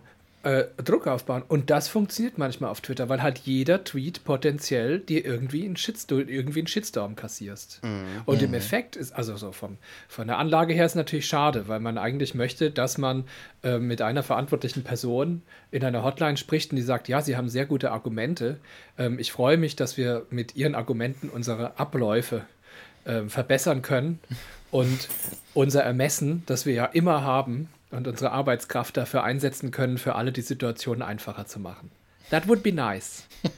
Aber es passiert halt nicht. Nee, Sondern was passiert nicht. ist, hallo, ich schreibe jetzt dir mit der Idee, potenziell 50.000 andere zu erreichen, die genauso scheiße drauf sind wie ich, um dir mal in der Öffentlichkeit potenziell die Hammelbeine lang zu ziehen. Die mhm. Hammelbeine, genau. At. Ja. At.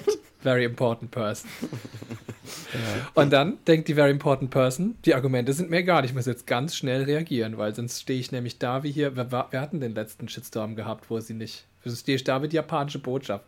Ja, yes. Illustratoren. Stimmt, ja.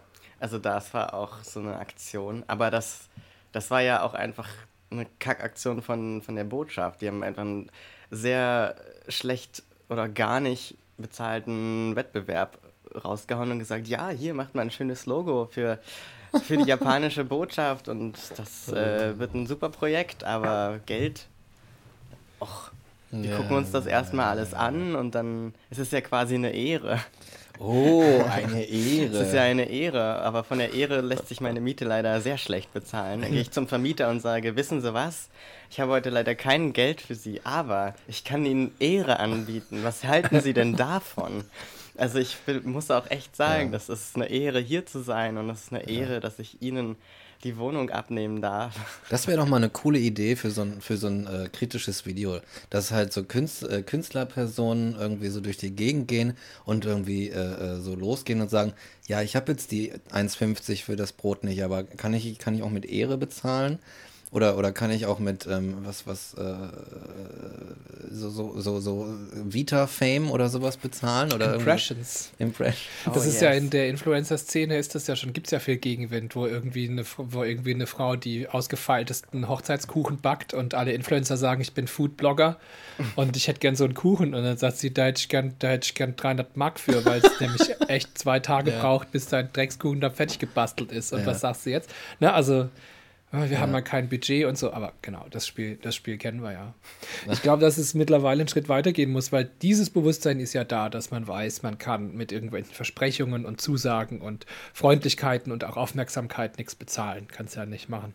Aber dann hinzugehen und die nächsten Manöver irgendwie ähm, so zu sehen, das fände ich jetzt wichtig. Also, dass man sich tatsächlich irgendwie im Politsprech so ein bisschen weiterbildet und sich nicht ablenken lässt. Weil das, das ist ja deren Beruf auch. Also jetzt ohne das abzuwerten, aber Ablenkung ist ja ein großer Teil des politischen Lebens. Du musst ja, so, wenn ja. du gefragt wirst, ähm, ja oder nein Frage, dann musst du antworten, ähm, bla bla, was immer sie hören wollen, bla bla. Und mhm. dann muss, also was ist ein konkretes Beispiel, was vielleicht gut ist? Es gab so einen Podcast beim MDR, wo die Frau Grütters mit bei war und die finde ich jetzt wirklich bei Leibe nicht die schlechteste ähm, Kulturstaatsministerin für äh, Kultur und Medien. Das ist, ist sehr schwer. Also vor allem sehr schwer auch auszudrücken, weil ich denke, es müsste eigentlich ein richtiges Ministerium sein, wo die auch was entscheiden kann und nicht immer darauf warten kann, dass die anderen ihr irgendwie so ein paar Krumen hinschmeißen. Weil dafür, mhm. finde ich, macht die das außerordentlich gut. Dafür, dass sie ja eigentlich nichts das ja eigentlich nur so ein Efeublättchen ist. Nee, sagt, wie sagt man? Was ist das Blatt? Feigenblatt. Nee. Was ist denn das Blatt, was da vor deiner Unterhose hängen musste, als die. Das ist eine Feig das ist ein Feigenblatt, Feigenblatt ne? Ja. ja. Oder so, ne? Vor Mikes, vor Mikes vor Unterhose. vor Mikes Kastanien hängt, hängt so ein Kastanienblatt auf jeden genau, Fall. Genau, Kastanienblätter auf jeden Fall. Sein Kastanienblatt. Monika Grütters ist sein Kastanienblatt. Nein, sie selber, die kann ja gar nicht so viel machen, weil in dem Podcast kam eben raus, ähm, dass es ein Förderprogramm gibt über eine Milliarde Euro für Künstlerinnen und Künstler, für alle möglichen Sparten. Ähm, da ist jetzt auch nicht alles so klein, klein ausgedruckt worden. Und dann kam das Problem raus, das ich hoffentlich einigermaßen richtig beschreibe, nämlich als Veranstalter, als Kurator gibt es nicht unbedingt die Möglichkeit, deine eigenen Kosten damit reinzurechnen. Das heißt, ähm, die, die teilweise an veranstalterischer Ebene in einer Position sind, wo sie entscheiden müssen, wo sie auch Arbeit reinstecken müssen, haben davon irgendwie nicht.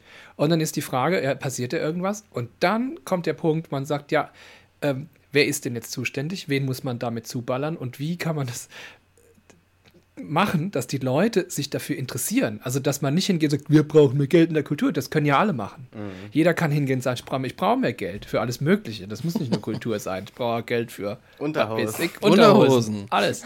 Mehr Kuchen, ja. Mehr, Kuchen. Ja. mehr alles. Aber dass man hingeht und wenn jemand sagt, ja, ähm, das ist ein großes Problem und äh, da wird schon seit, da wird nach einer Lösung gesucht und äh, das berührt auch das Verfassungsrechtliche, wo man dann hingeht und sagt, sieben Monate. Wir haben seit sieben Monaten eine Situation, wo die Kunst und die Kultur einfach so richtig am Einfahren ist und wo man sich im Augenblick, habe ich das Gefühl, darauf verlässt, dass nachdem das alles schön runtergebrannt ist, schon irgendwas wieder nachwachsen wird. Weil im Urwald ist genauso. Exakt. Wenn der Urwald abbrennt, sind ja, ja die ganzen Nährstoffe im Boden und irgendein Depp will immer Künstler oder Künstlerin sein. Ja, genau. Das kommt schon wieder nach. Ne? Aber wenn die Lufthansa erstmal weg ist, was machen wir dann? Sollen wir mehr Fahrrad fahren oder was? ja, ne? ne? Und da, das ja. ist so eine Situation, wo ich denke, da den Schritt machen, das wären, also und da mit den anderen Tauben auch sprechen und sagen, wie, wie geht's denn euch? Ist das, ist das überhaupt so? Ja. Und nicht, wenn dir jemand, es ist nett, das ist toll, also dieses Sonderstipendienprogramm ist wunderbar, super, finde ich, mit einem der besten Versuche, die man hat machen können. Ist toll, weil es gelost wird, weil es schnell und unbürokratisch äh, funktioniert. Und weil 9000 Euro dich halt einfach auch mal zwei Schritte weiterbringen. Also, das mhm. ist nicht so, dass du denkst, ups, 500 Euro und das ne, ja, ja, einmal voll tanken ist das weg. Aber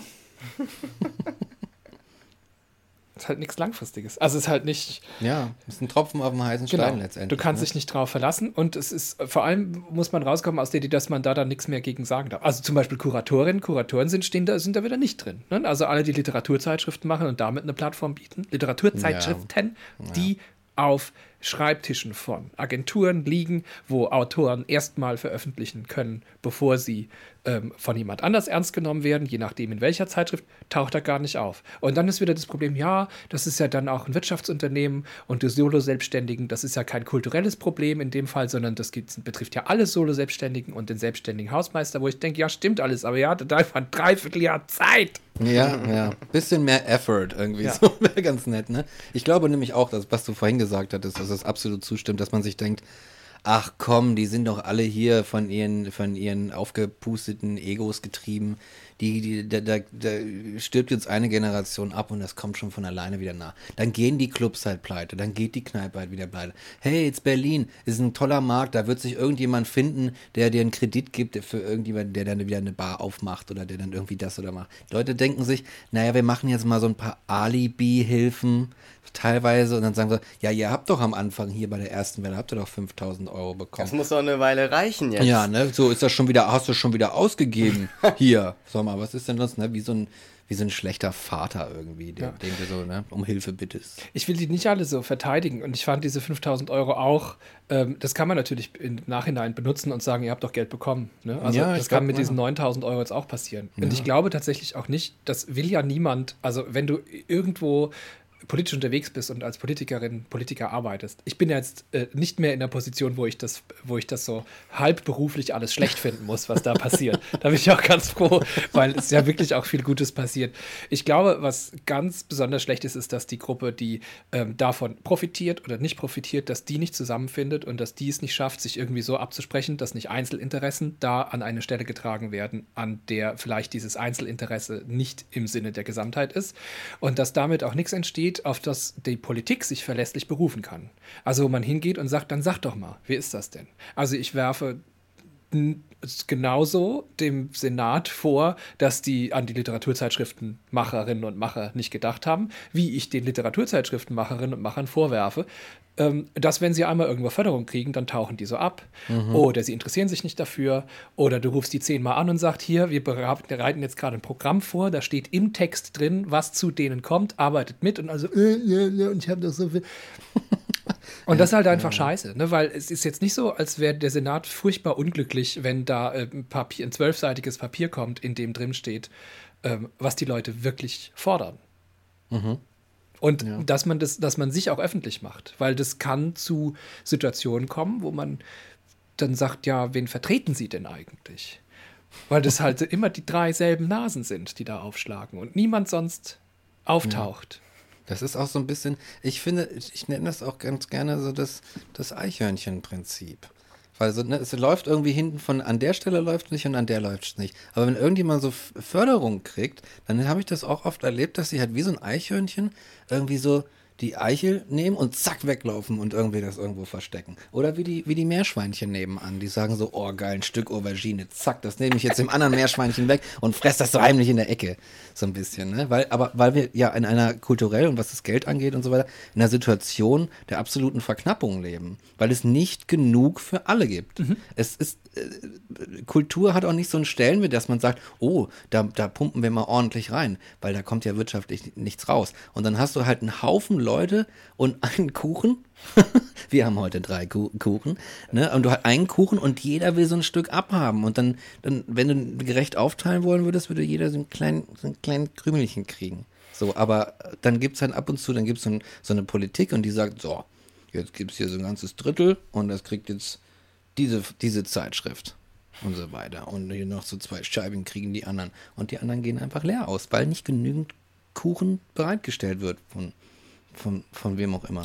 Ja, Kuchen ist jetzt ja auch ein sehr schwieriges Bild, weil ähm, wir wollen ja Brot. also, ich hätte keinen Kuchen. Das ist ja nicht, dass irgendwie die, die, irgendwelche Politiker hingehen ja und sagen, Luxus. wenn sie, wenn, ähm, wenn sie kein Brot haben, sollen sie halt Torte essen. Ne? Das ist. Wer war das? Marie Antoinette, oder? Yes. Oui, yes. Marie Antoinette. Audreys großes Vorbild. Aber nur wegen dieser Balkonszene bei Sofia Coppola. Nee, ähm, ja, ich meine, ich bin ja kein Politiker und Politikerin auch nicht. Ähm, ich frage mich einfach, an welcher Stelle ich auschecken darf und sagen darf, ich habe dieses Problem. Löst hm. es einfach mal für mich, weil die sind ja auch gewählt in eine Position, wo sie, also sie hat jetzt, ich weiß nicht, die wenigsten Senatorinnen und Senatoren werden jetzt groß irgendwie Nebenberufe haben, um sich über Wasser zu halten. Das ist schon mal eine Sache, die unterscheidet uns. Stimmt. Das ist, ähm, und das ist tatsächlich, man könnte auch hingehen und sagen, wenn Politik dein Hobby ist, ist doch schön, aber es tut uns echt leid. Also so viel Geld im Monat können wir als Steuerzahler einfach nicht aufbringen. Dann musst du halt gucken, wie du dir das finanzierst. Ja, weil du hast halt ja gucken. auch ganz viel davon. Du kannst Entscheidungen treffen, triffst viele Leute, kommst rum in der Welt, ab und zu mal eingeladen. Äh, mhm. Frag doch da mal nach. Ne? Also es ist diese Situation, wenn man die umdreht, ähm, fühlte sich halt völlig absurd an. Angela Merkel zum Beispiel, wenn man jetzt wirklich so ganz hart rangeht. Angela Merkel zu sagen, sie haben doch so viel von ihrem Hobby, Politik zu machen. Und ähm, sie lernen doch so viele Leute kennen, kriegen so viele Beziehungen, sie kriegen so viel Aufmerksamkeit. Ähm, äh, dann müssen sie halt einfach gucken, wie sie das finanzieren. Mhm. Dann müssen sie einfach mal hingehen und schauen. Ja. Jetzt, ich meine, sie haben so viel äh, äh, Reichweite, da wird sich doch garantiert irgendwer finden, der ihnen einen Job gibt oder einen Auftrag gibt, wo sie sich ein bisschen über Wasser halten können. Ja. So, ne? Und im Unterschied zum, zur Kulturlandschaft stimmt das sogar. ja, das stimmt, ne? Look at Gerhard Schröder, what is he doing now? Oh. Money, Dollars in the club. Ne? Also genau, für den genau. ist echt. Oder die ganzen anderen Schlunzen. Was ist denn jetzt mit dem Dings? Ähm, ja, ne? Weißt ja. du nochmal? Der Gerhard. Sigma G. Was macht denn Sigma G der mittlerweile? Droppt, der droppt frische EPs. der macht bestimmt. Ich weiß nicht. Ja, Gerhard Schröder. Ne, ein großes äh, Esdraswitchen nach Richtung Gerhard Schröder. Das ist schon, das, das ist das. Ne? Ja, ich komme natürlich, ich glaube, die Politik ist tatsächlich auch ein ganz gutes Sprungbrett immer dann mal irgendwo anders hin, ne? in so ein schönes anderes Becken. Ja. So, aber es ist halt bis dahin, bis, bis du gesprungen bist, kriegst du auch ganz, ganz gut bezahlt mitunter, ne? wenn du so ein Amt hast. Ja, Und von, von, das ist ja das irgendwie bei Kulturschaffenden, da wird das erwartet, dass du dieses Mindset hast. Irgendwie so, hey, nee, Moment mal, äh, das ist so, das wird schon wie selbstverständlich vorausgesetzt. Naja, gut, hey, wir sind hier halt hier im Kulturbetrieb. Das ist doch wohl klar, dass mhm. du da erstmal nichts kriegst. Und alle sagen so, ja, und wenn dann halt irgendwie so ein Virus äh, vorbeikommt und sich irgendwie auf der Couch breit macht, dann weiß ich nicht, ja, dann kommt irgendein Großkonzern und, und sagt so, hey, Leute, na, wie sieht's aus bei euch mit Corona? Aber uns auch nicht so gut. Habt ihr mal vielleicht ne? Es ist so. nicht mal nur der Großkonzern. Das ist, Oder, also ich ja? habe jetzt tatsächlich Uh, I won't mention any names, weil ich habe ja auch selber zugesagt. Ich habe letztens bei einem Projekt mitgemacht, wo ich angesprochen worden bin als ist ein Studieprojekt, wir haben kein Budget, würdest du trotzdem. Ich weiß, was ich da gemacht habe, war relativ viel Arbeit. Also ich versuche das jetzt auch so neutral wie möglich zu schildern, dass die Leute sich nicht erkennen. Und wenn sie sich erkennen, dass sie sich so schämen können, dass nicht der Rest sie auch erkennt. Clever. So, so ein bisschen ne, japanisch, Gesicht wahren ist ja ganz wichtig. Nee, also es war ein Projekt, wo ich vorher schon wusste, okay, es wird sau viel Arbeit. Ich muss mir überlegen, was bringt mir das? Und ich habe vorher schon gehört, da gibt es kein Geld für. Dann habe ich währenddessen erfahren, dass da Projektpartner drinstehen, von denen man schon erwarten könnte, dass da in irgendeiner Form Geld fließt und dass man mir nicht mal irgendwie so, eine, so, ein, so eine Aufwandsentschädigung angeboten hat, sondern von vornherein ich so einen äh, Ehrenamtsvertrag bekommen habe, das habe ich mich schon gefragt. So, jetzt geht es eine Stufe weiter. Diesmal habe ich mich getraut, dann trotz der Tatsache, dass ich da nicht stattfinden könnte, zu sagen, hey, wie sieht's aus? Habt ihr eine Aufwandsentschädigung? So, ich werde das jetzt, da sagen die schon, wahrscheinlich nicht. Und ich oh. müsste eigentlich hingehen und sagen, Friends, no. Mhm. Aber wie schwer das ist, wissen wir ja eigentlich alle. Mhm. Also gerade wenn dann was winkt, wenn du, ich glaube, es gibt, also bei euch Illustratorinnen und Illustratoren ist es natürlich, ihr seid total abgehärtet. Aber wenn es irgendwie heißt hier. Ja, aber auch nicht alle. Also. Auch nicht alle. Aber ich finde, da ist so ein gewisser sozialer Druck, den ich immer auch ganz gut finde, untereinander da. Dass man so ein bisschen schwitzt und denkt, oh, wenn die anderen rausfinden, dass ja. ich jetzt für Adidas, Adidas die Kampagne, Adidas, was ist das? Adidas. Für Adidas, das wäre so, oh, Trace. Äh, wenn ich jetzt für Adidas irgendeine Kampagne mache, und ähm, nur halt, damit ich schreiben kann, nur damit ich in deren Instagram-Feed auftauche und dann ein paar Follower kriege. Mhm. Und dafür mache ich es dann halt für die Hälfte von dem, was es eigentlich wert ist und was die bezahlen können. Ähm, dann spitzt man bei euch ein bisschen mehr, finde ich. That's true. Ja. Es ja. ist sehr beneidenswert, muss ich sagen, in der IllustratorInnenriege. Wenn man da mal so rüberschaut, denkt man so, oh, die machen das aber toll. so ein bisschen auch vom so, ne, ist wahrscheinlich, ist es nicht alles Gold, was glänzt und so weiter und so fort. Aber wenn man mal so den, den Maßstab, das, das Lineal anlegt, dann ist es schon so, denke ich mir oft dann, äh, also ich habe ja immer so, ich gucke da immer so rüber bei dir quasi, ne, und denke immer so, oh, da bin ich schon ein bisschen neidisch irgendwie was ne, mit der ganzen äh, äh, Schreibriege und ja, AutorInnenschaft ja. und so bin ich echt neidisch, da, wie das da läuft. Das hat irgendwie auch so ein, zumindest so einen Anschein davon, dass es, dass es da auch so einen gewissen Zusammenhalt gibt, auch, auch durch die strengen Regeln so ein bisschen. Mhm. Man sagt so, ey, Digi, das kannst du nicht machen, du kannst dich da nicht irgendwie, du kannst diesen, kannst dieses Honorar nicht annehmen, das geht einfach nicht. Und ich, ja, beneidenswert. ich weiß nicht, also ich habe immer das Gefühl, dass ähm, kommt aber vor allem auch das Positive raus. Also es gibt auch sehr viele, sehr, sehr viele IllustratorInnen, die einfach vor sich hin strugglen, ah, ja. für 20 Euro ein 50-seitiges Buch machen, so Boah. gefühlt, also übertrieben, aber ne, und dann davon nicht so viel man mitkriegt einfach. Mhm. Mhm. Weil, ja, also Mitglied in der IO zu sein, kostet auch irgendwie 300 Euro oder so. Also ist schon, ist schon happig. Also da musst mhm. du eigentlich schon an dem Punkt sein, wo du zu einem gewissen Grad erfolgreich bist, damit du dann dort vertreten wirst. Und 300 im Jahr oder? Ich weiß nicht mehr genau. Auf jeden Fall. Im Monat? Im Monat? also. Oder so Lifetime. Da kriegst du dann aber so eine goldene Mitgliedskarte. ja, wirklich. Da, ja. da, kommt der Vorstand vorbei und liest dir die Wünsche von Lippen ab für 300 Euro im Monat. Yes. Das ist so eine 0800-Nummer, wo du immer anrufen kannst, 24-7, wenn irgendwas ist. Ja. Hallo, Illustratoren Notfall-Hotline, was kann ich für Sie tun? Ich habe ein schlechtes Angebot. Okay. dann kommt so, dann kommt so eine kleine, so eine kleine Ente, so eine bunt lackierte Ente kommt dann vorbei mit so einem Dü, Dü, Dü, Dü. Sie sind Auftraggeber für einen schlechten Auftrag für Illustratoren. Sie sind hiermit festgesetzt. Und dann so direkt. Berufsverbot, zwei so, Jahre. Berufsverbot. Auftragsausgabe, Verbot. Dann kommen so drei Illustratoren, Richter, so Judge Dredd der Illustratorinnen und Illustratoren kommen raus und verurteilen auf der Straße. Und dann ja, genau. gibt es so ein Schild um den Hals, ich bin ein schlechter Auftraggeber. So funktioniert es doch bei euch, habe ich gelesen, für ja. 300 Euro im Monat. Ja. ja. genau, genau. Man wird dann rausgestellt auf die Straße und dann ist man da. Und das möchte man natürlich vermeiden und insofern ähm, halten die da alle zusammen. je nachdem, wie du dich verhältst, wirst du entweder äh, äh, geteert und gefedert oder kriegst halt so eine, so eine Glocke, mit der du einmal Shame. über, genau, über die Hauptstraße laufen musst. Shame, Shame. Das ist eins meiner Lieblingsgifs auf jeden Fall. Dieses Shame-Gif. Ja, und in, beim, bei den IllustratorInnen ist es ja auch diese Exposure, für die man dann Dinge machen muss, ne? Also so die Ehre, klar, aber auch dieses, diese Exposure, dass man, man ist dann, ne, man findet statt und das soll dann die Bezahlung sein. Und es gibt so ein schönes, schönes Video von einem Typen, der, also, ähm, How I Cook Things from that I bought from Exposure und du siehst halt einfach, wie er auf einem Schneidebrett mit einem Messer Luft schneidet und dann so tut, als wenn er das in, ja. die, in die Pfanne macht und dann hat er da Öl drin und brät das nichts an und so weiter. Ja, ja. Und das ist eigentlich ein super Bild dafür, ne? Also, look at me. Es gab heute einen tollen Tweet von Jonathan Franzen, wenn man den so ausspricht, was ich nicht weiß.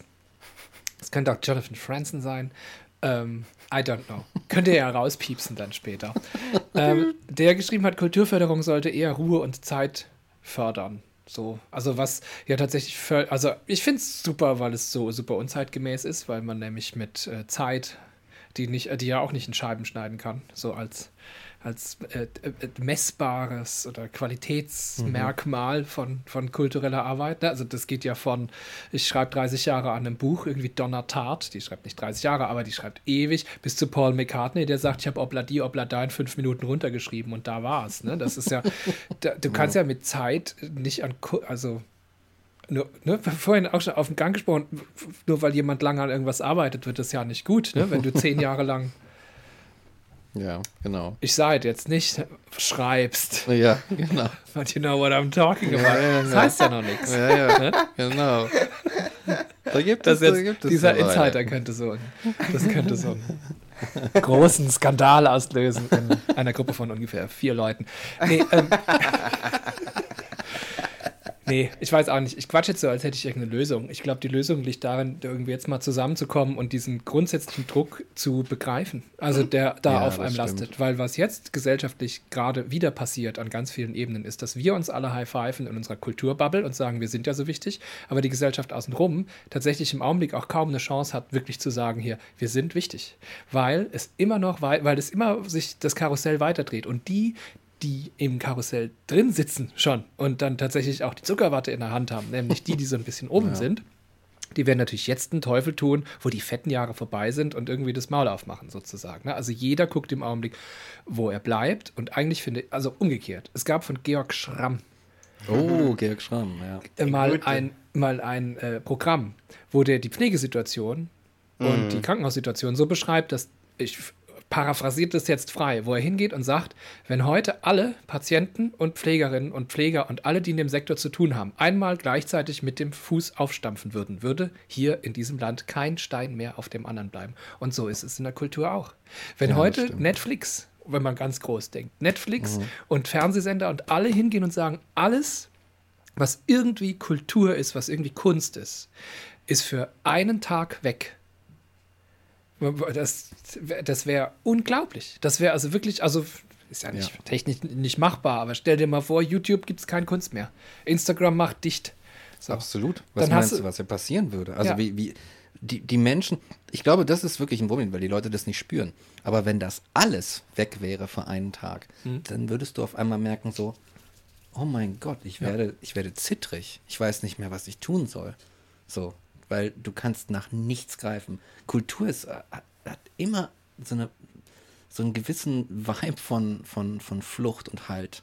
Etwas, woran du dich klammern kannst, etwas, wonach du greifen kannst, etwas, was dich irgendwie aufnimmt. Und wenn das auf einmal nicht mehr da ist, ja. dann wirst du merken, wie viel wert dir das eigentlich ist. Und wer soll das machen mit leerem Magen und mit mhm. überhaupt keiner Perspektive für die ja. Zukunft? Also wie soll ich als jemand, dessen Teil auch künstlerische also das Leben, ein Teil meines, meiner Arbeit ist künstlerische Arbeit. Es ist ja nicht nur Organisation, unser, unser Quark, sondern mhm. ich arbeite auch künstlerisch.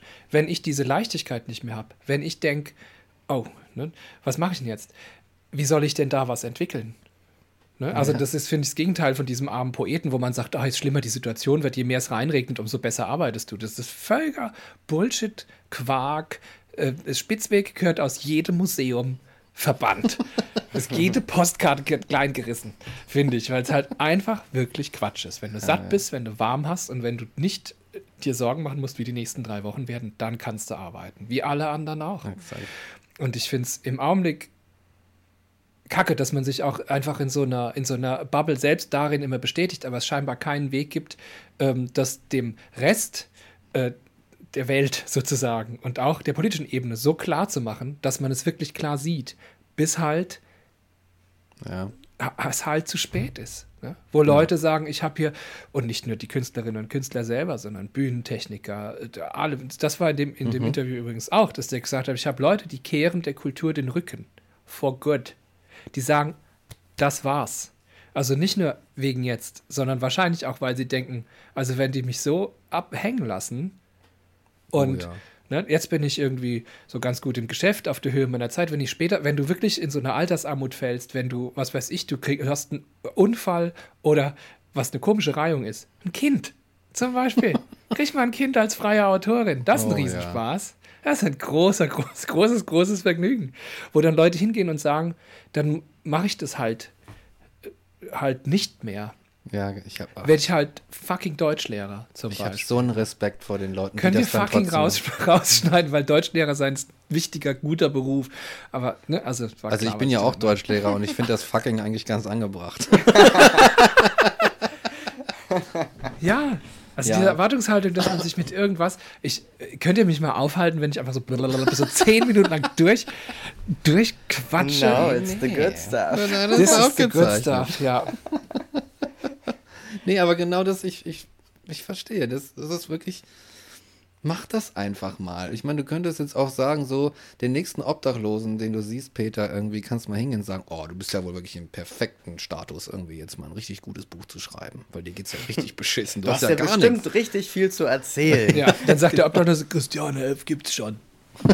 ja, es ist, es ist, es ist doch wirklich, es ist, es ist tatsächlich absurd. Aber es interessiert irgendwie interessiert keinen. Ich weiß nicht, ob wir, ob wir, in, ob es in, an Deutschland oder liegt oder weiß, weiß ich, oder ob wir so ein Bewusstsein haben, also so, ob das sich so kulturell eingespielt hat, so ein Bewusstsein davon haben, dass Kultur etwas ist, was frei zur Verfügung stehen muss. Und weiter denke ich da nicht drüber nach. Dass halt die Leute, die sie machen, die sie produzieren und ich meine, wenn wir, wir machen ja auch Musik, äh, Rick und ich, ne? Wie lange dauert es? Drei Minuten einen kleinen äh, äh, Hörgenuss herzustellen. Da sitzt du mitunter Tage dran. Du sitzt Tage an, an daran, wie die Hi-Hat klingt oder irgend so eine Scheiße. Da ist so viel Zeit und, und Arbeit und Schweiß und, und Konzentration und Nerven drin. Und dann irgendwie, und dann aber zu, zu sagen so, naja, aber wie die Leute, die das machen, die mir diesen Genuss verschaffen, ob die über die Runden kommen und so weiter, da bastel ich mir irgendein Weltbild zurecht, dass das ja, ja, der braucht irgendwie den Struggle und so und so. Das ist irgendwie ein bisschen, das, das hat, hat, was Missachtendes einfach. Ja. Also vielleicht brauchen ja auch einige den Struggle. Es gibt ja Leute, die auftreten, wenn sie mit dem Arsch an der Wand hängen. Das ist, gibt es. Du lachst jetzt. Ich habe das mit Absicht so gesagt. ich habe es mir einfach gerade bildlich vorgestellt. ja, man, man, will dann wieder auf den Boden der Tatsachen. Wobei, das muss man nicht immer wollen. ja. Ich, Schöne Situation. Ich wollte jetzt nicht, ich könnte, aber ich wollte nicht, weil du hast schon so lange nichts mehr gesagt. Das hat ja alles seine Ordnung. Nein, ich, ich habe nur vorhin noch bei dem Lufthansa-Ding gedacht, so, also wenn, wenn es wirklich so ist, und ich kann es ja nicht einschätzen, ich bin ja nicht Bund äh, Staatssekretär, so, aber ähm, wenn wirklich nicht genug Geld da ist, was man ja irgendwie aus dem Nichts schaffen kann. Aber sagen wir, es ist nicht genug Geld da und wir gehen jetzt hin und wir retten die Lufthansa. Das Argument ist ja immer das gleiche. Es geht um Arbeitsplätze. So, und, ja. und bei der Lufthansa sind wahrscheinlich mehr Arbeitsplätze auf einen Schlag gerettet und so schön greifbar und das kann man dann schön schreiben. Das ist 50.000 Plätze da, direkt eine Zahl, die irgendwie Hoffnung macht das ist natürlich viel greifbarer, als wenn du jetzt hingehst und sagst, ja, ich rette hier einen Solo-Selbstständigen und da einen freien Autoren und da nochmal einen Redakteur und so weiter. Und ich glaube, das ist auch so eine politische Ebene. Wenn man jetzt aber das Problem anerkennt, was ja eigentlich, egal ob es jetzt der Lufthansa-Mitarbeiter ist, der ja auch gerettet werden soll, wenn er sonst irgendwie durchfällt oder so, ähm, genau wie der Künstler, wenn man jetzt das Problem erkennt, ist es ja eigentlich nur, dass die Leute ihre Miete zahlen wollen, dass sie was zu essen brauchen, dass sie irgendwie zurechtkommen sollen. Und ich denke, aktuell ist die einzige wirklich sinnvolle Maßnahme wäre ein bedingungsloses Grundeinkommen. Ja. Ich habe ja Angst gehabt, dass das Wort fällt. Und das dachte ich mir nämlich schon. Warum denkst du, das ist, denkst du überhaupt, das ist nicht gut oder? Oh, das ist super schwer. Yes. Also es ist tatsächlich, es ist super schwer. Ich kann das nur wirklich aus meiner persönlichen Situation raus schildern. Und ich fände ein bedingungsloses Grundeinkommen, das mich nicht voll ausfinanziert, aber das mir tatsächlich ein weiches Bett liefert, auf das ich fallen kann, wenn sowas wie jetzt passiert. Wie gesagt, mein Geld verdiene ich eigentlich im Tourismus und Kultur kommt obendrauf. Es gibt immer Phasen, wo sich das so ein bisschen abwechselt. Also wenn Festivals sind, wenn sonst irgendwas ist, dann verdiene ich da natürlich ein bisschen mehr. Dann bin ich ein paar Monate nischt. Ne? Mittlerweile führe ich ein Leben, wo ich nicht mehr alle zwei Wochen äh, irgendwie Hartz IV beantragen muss, was sehr gut ist. Liegt daran, dass ich, dass meine Grundeinkommen quasi die Festanstellung ist. Ne? Also mhm. ich habe auf dem Schiff mhm.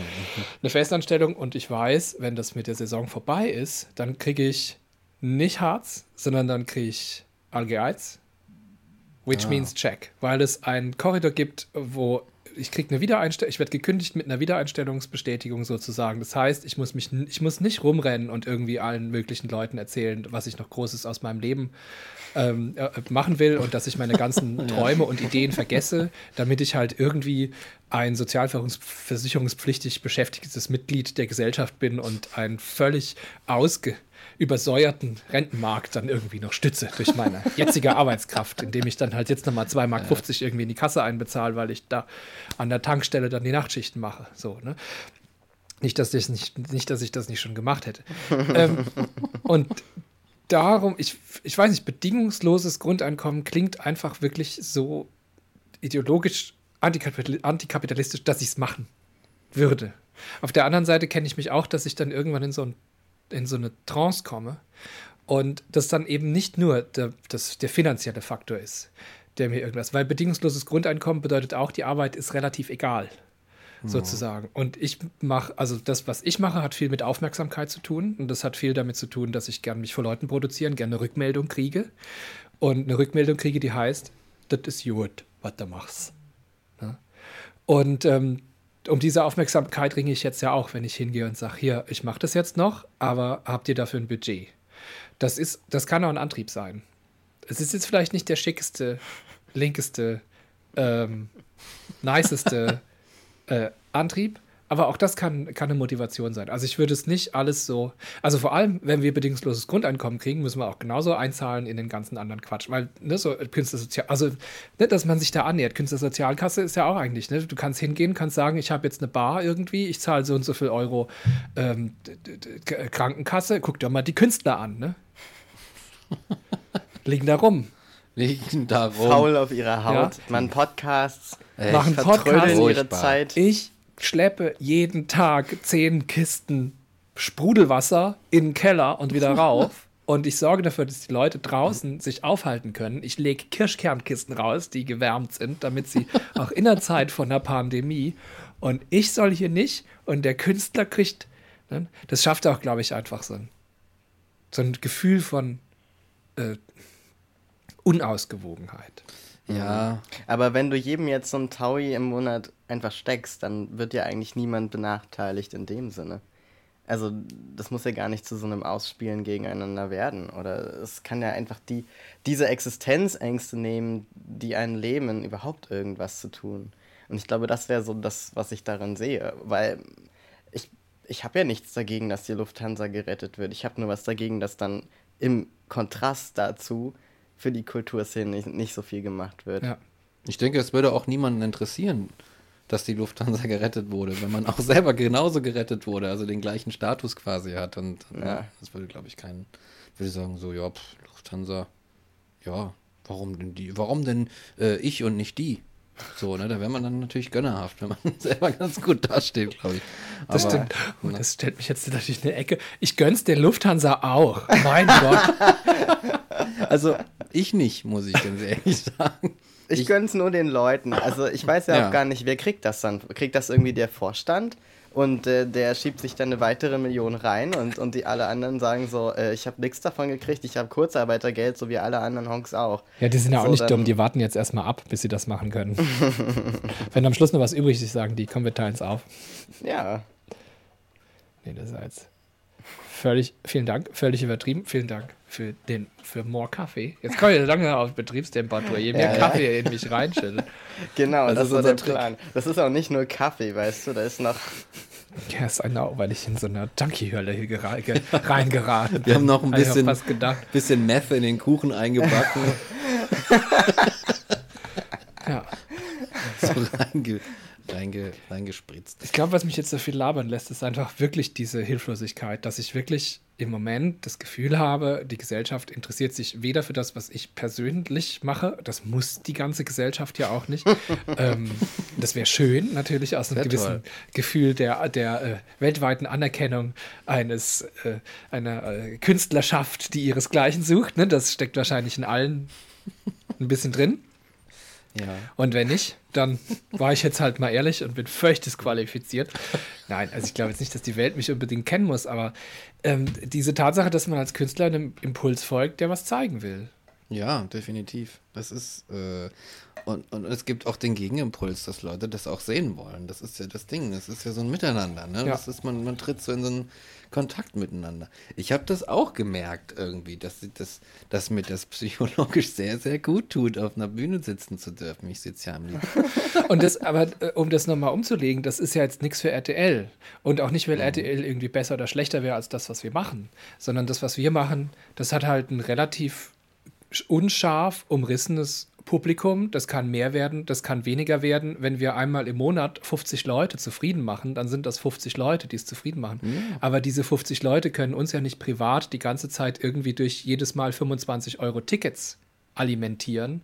Und von diesen 50 Leuten sind auch nicht alle in der Situation, sondern da sind ja auch Kollegen und Kolleginnen dabei, denen es ähnlich dreckig geht wie uns. Ja. Oder was heißt dreckig? Ne? Also mir geht es okay, weil ich diesen Job noch habe und weil ich äh, im Gegensatz zu Frau Merkel hingehe und äh, mir mein Hobby selber finanziere. Na, also dieser Hobbygedanke ja. haben wir schon beschrieben. Und da stößt es dann halt an so eine, an so eine Grenze. Also auch ganz klar rechnerisch jetzt im Augenblick, das ist ja, das schreien ja die, deine Lieblingsvögel, die Spatzen vom Dach, ne? dass man du kannst es nicht aus sich raus finanzieren. Ja, das, das geht Es funktioniert, wie sagen wir denn, den Pudel, wie hätten wir das denn machen sollen? Ach, Oder ja. hier mit Audrey zum Beispiel. Ja. Die Klamotten, die Schminke, die Vorbereitung und dann gehen 40 Leute in den Raum, wenn du wirklich, wirklich Glück hast. Du musst den Raum bezahlen, du musst alles, die Vorbereitung bezahlen, du musst am Schluss noch Öffentlichkeitsarbeit machen, du musst vielleicht jemand haben, der dir irgendwie ähm, die Tür aufmacht, weil du einfach eine Frisur von Marge Simpson hast, du kommst nicht rein. Wenn man das ausrechnet, du müsstest für eine Veranstaltung irgendwie 40 Euro. Und die einzigen, die 40 Euro kriegen, ja. die nehmen 70, weil die das nämlich können. Ne? Das sind so Billie Eilish-Konzerte, wo du 25 Euro für einen Livestream bezahlst. Wo ich denke, wenn ich es könnte, Würde ich das machen? Und dann wird es wieder umgedreht. Und dann heißt es ja, da musst du was machen, das so toll ist, wie die macht. Aber das ist ja, das ist schon toll, was die macht. Aber das sind auch Firmen von mehreren hundert Leuten, die immer wieder genau erklären können, warum das alles so toll ist, mhm. du kleiner Teenager, der du jetzt auch noch die Billie Eilish Kaffeetasse kaufst oder was weiß ich. Ne? Das ist ja mittlerweile was anderes. Aber ja. genau, ich weiß auch nicht. Ich habe immer das Gefühl, ich mache so viel Kapitalismus-Kritik. Äh, ich finde den Kapitalismus eigentlich, wenn er richtig benutzt ist, gar nicht so scheiße. Da kann man ja viel mitmachen. Raus! nicht grundsätzlich, das ist doch. Nein, das stimmt Für ja. Für mich ist dieses Gespräch an dieser Stelle beendet. Genau. ja, die Situation hatte ich ja.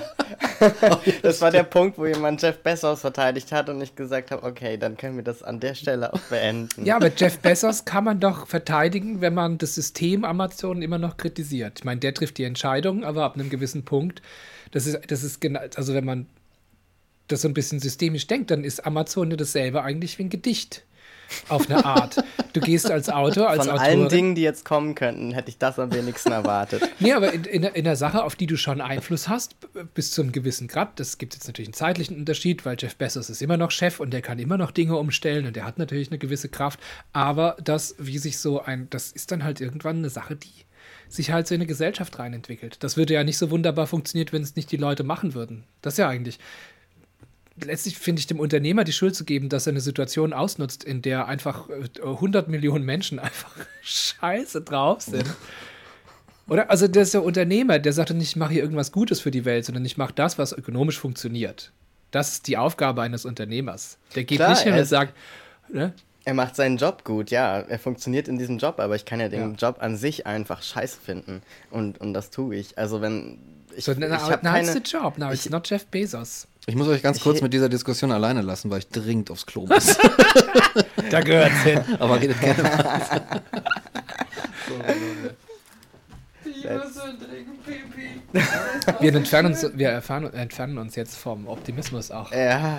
Äh, in großen Schritten. Auch in großen Schritten. Sieben Meilenstiefel. Sieben Meilenstiefel. Aber ich bin, ich bin ja trotzdem optimistisch, weil ich dann auch denke, also ich habe schon so ein bisschen diese Urwald-Idee finde ich jetzt schon auch nicht unspannend, ne? dass man hingeht und sagt, wenn es jetzt wirklich so weit runtergebrannt ist. Mhm. Und irgendwann werden die Leute auch sich sehnen und sagen, bitte kommt zurück, dann ist halt vielleicht nichts mehr übrig. Ja. So, ähm, so, wenn ich das jetzt mal demütig von meiner Person und von unserer Person hier äh, abstrahiere, dann ist mhm. es für die Kultur und die Kunst an sich ja kein Untergang. Halt nur für uns. So what? Ja. Ne? Wenn ich ein Beispiel, was mir immer gut gefällt, ist die Idee mit dem alten Friedrichstadtpalast zum Beispiel, äh, der, die, oder der Friedrichstadtpalast, die haben ja nach dem Krieg relativ zügig angefangen, ein Programm zu machen. Ich glaube, das war eine Woche. Dann haben die gesagt, bringt uns ein Brikett, bringt einen Apfel mit. Wir spielen. Weil das eben, also, wer bietet denn die Möglichkeit irgendwie auszubrechen und zu sagen, der Drosten-Podcast bietet dir nicht die Möglichkeit, aus dem aktuellen äh, lebensbedrohlichen Geschehen mal so ein bisschen lockerflockig äh, mit Bibi Blocksberg durch den Schokoladenfluss zu schwimmen. Das sind wir, die das machen. You're welcome, Society. Fuckers. Ja, es ist eigentlich das, was ja dem Ganzen die Menschlichkeit gibt. Ne? Also es ist ein, ich finde irgendwie Kultur ist das, was, was äh, die Menschlichkeit zum Beruf gemacht hat. Im Gegensatz zu, ich sitze am Computer und tippe irgendwelche Programmierzeilen oder ich äh, weiß nicht, ich bin verbeamtet und bearbeite Formulare oder so. Das ist für mich so das, was den Unterschied ausmacht. Und also auch in der Kunst das Gleiche. Ne? Es ist immer das, was eben keine KI so gut nachmachen kann. Also klar, du kannst mit KI irgendwie ein Gedicht schreiben, du kannst damit auch irgendwelche Gemälde machen, aber die haben keinen Wert, der, der sich aus dem Prozess ergibt. Also das ist dann halt ein interessantes technisches Gimmick. So. Und das ist sozusagen auf der Ebene interessant, aber das, was entsteht, ist irgendwie. Also selbst wenn ich weiß, wenn ich das Bild angucken kann und es hängt im Museum und ich denke, wow, das ist ja ein schönes Bild, es wäre für mich nicht das gleiche, wie wenn ich wüsste, das hat eine Person gemalt. Und ich glaube, das kann man da nicht rausnehmen und deswegen wird es auch nicht sterben. Ja, vielleicht ist das aber auch eine sehr künstlerische Perspektive als jemand, der die Arbeit in der Arbeit von jemand anderem sieht. Ja, wahrscheinlich. Wenn man einfach nur hingeht und sagt, oh, das Tor äh, vom von irgendeinem Fußballverein ist einfach nur ein Tor. Ähm, und dann geht der nächste Experte, Expertin, sage ich jetzt mal so hin und kann dir erklären, warum das so ist. Ähm, also ich würde es ich würd's umdrehen in der Entwicklung. Ich hätte, also wenn ich mir was Politisches daraus ableite und was wünsche, dann wünsche ich mir so eine Art Flow-Ministerium. Also ein yes. Ministerium, das alle Prozesse, die dabei helfen, dass dem einzelnen Menschen die Möglichkeit gegeben ist, aus einer Situation, die schwer zu entrinnen ist, aber wo man mal so ein bisschen Ablenkung braucht eine Möglichkeit der Ablenkung möglich zu machen. Und dann ist es nicht nur die Kunst und Kultur allein, dann ist das Sport, dann kann das das Ausfüllen einer Excel-Liste sein. Ich habe im Augenblick einen totalen Flow, wenn ich mich an die Nähmaschine setze, wo ich, ich gucke runter, ich gucke wieder hoch und es sind vier Stunden vergangen. Das sieht aus wie der letzte Rotz, aber es ist tatsächlich, ich hatte mal vier Stunden die ja. Möglichkeit. Und dass man sich auf so eine systemische Sache ein bisschen eher konzentriert, als es so aufzuteilen in das ist jetzt gut für die Gesellschaft, weil Kultur, klar, aber Sport ist auch super für die Gesellschaft und auch, dass jemand irgendwie im Steuerfachangestelltenbüro dann diese Excel-Listen gerade zieht. Also ich finde, das wäre eine Sache, die sehr ähm, gut wäre. Und mhm. das ist jetzt, glaube ich, die Zeit, sich über sowas auch selbst Gedanken zu machen. Nämlich, also das war bei mir nach dem Lockdown. Ähm, ich habe wirklich Momente gehabt, wo ich dachte, so, was machst du denn jetzt? Ne? Gibt, Pardon, gibt keine Veranstaltung mehr, gibt, keine, gibt keinen Tourismus mehr. Springst du jetzt aus dem Fenster oder wartest du noch ein halbes Jahr? Weil ja. es keine Perspektive gab, du wusstest nicht, ist das jetzt ein Virus. Mittlerweile hat man ja so ein bisschen eine Idee davon. Aber dieses Gefühl irgendwie wieder zu kriegen, dass man sagt, ich hatte eine geraume Zeit, nur war ich mit eingesperrt mit mir selbst und hatte so viel Zeit und habe auch so viele Gefühle gehabt, die ich vielleicht gar nicht verstanden habe. Man hatte so viel Zeit, mir darüber nachzudenken, what's what's going on? Also was ist, ne was ist nächste? Was ist nächste? Was ist nächste? Was ist was nächste? nächste? Ich weiß das, es nicht. Das ist Audrey, äh, hat mal geschrieben, der manchmal wesentlich schlauer ist als ich. Ähm, die, die Müdigkeit, die ihr spürt, ist Lust auf Veränderung. Und ich glaube, dass da kann man vielleicht was draus machen. Weil ich nämlich auch vielen Dingen gegenüber eine gewisse Müdigkeit, also ich bin permanent, ich weiß nicht, wie es euch, ich bin immer müde, permanent. Ich stehe morgens auf, bin müde, ich gehe ins Bett, ich bin müde, ist immer alles. Weil ich so denke, kann es das sein? Und das war jetzt, also war es das schon? Oder, ne? Das ist ein Satz, den, den werde ich mit nach Hause nehmen. Was wiederhole ich nochmal?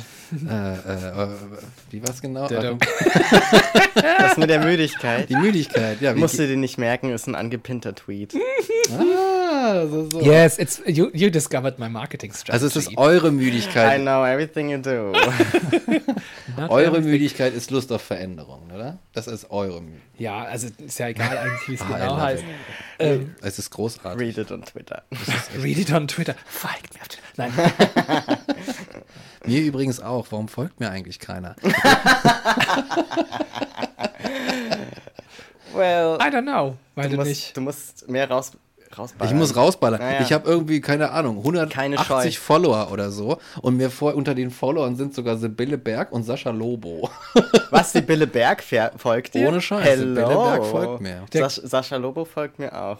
Der folgt uns beiden. Ich ja, glaube, der hat. Der hat uns gleichzeitig gefolgt. Wir haben irgendwann mal irgendwas über Trans oder Gender geschrieben und das war dann toll. Und okay, jetzt muss ich mir kurz aufschreiben, dass mir Sascha Lobo auch folgt. Mir folgt. Ich meine, letztlich, was hat man davon, ne? Also, ja, da hast, ja ne? Auf der anderen Seite. Exposure, davon Exposure. kann man sich doch die Miete bezahlen. Davon kann man sich die Miete bezahlen. Ich meine, letztlich, irgendwann kommt es schon auch wieder zurück, aber es muss halt irgendwann auch mal ein Ende finden, dass man dann tatsächlich aus dieser Exposure dann noch irgendwas, äh, auch, auch irgendwas macht. Ne? Da, mhm. Also.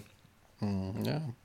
Also, also so auf künstlerischer Ebene, wenn man sagt, ich habe jetzt den genialen Gedanken der Welt und dann ist mir natürlich schon lieber, ich zeige das 50.000 Followern, als ich zeige das irgendwie fünf. Obwohl ich die fünf, die ich habe, sehr, sehr liebe. Aber ich denke ja, ähm, das muss raus, das will diskutiert sein. Und vielleicht muss es auch nicht diskutiert sein, weil nur ich mir vorstelle, dass das was ganz Tolles ist. Vielleicht ist es einfach Quatsch. Also vielleicht das ist einfach Müll, was ich sage. Ne? Das aber, kann auch sein. Aber du musst es erstmal raushauen, damit du, damit du auch vielleicht am Ende weißt, dass es Quatsch war. Ja. Das habe ich mir Ich glaube, gedacht, das ne? ist auch so ein bisschen das, was es so unterscheidet, wenn man online eine Veranstaltung macht oder ob man sie real macht, ist immer dieses Gefühl, was du vom Publikum bekommst. Also gehen die gerade mit dir mit oder lehnen die es total ab? Das hast du ja gar nicht, wenn du online was machst. Stimmt, sondern du bist völlig disconnected. Die sind vielleicht da und machen Kommentare, aber selbst wenn jemand schreibt, ja, ist super toll, weißt du nicht, schreibt er das jetzt, um dir Mut zu machen, damit du nicht direkt den Knopf drückst und rausgehst wieder oder, oder weil es wirklich gut ist. Und beim Publikum, das, das kann nicht lügen, das spürst du immer. Ja. Also so selbst wenn die, ne, wir hatten die Situation mhm. auch.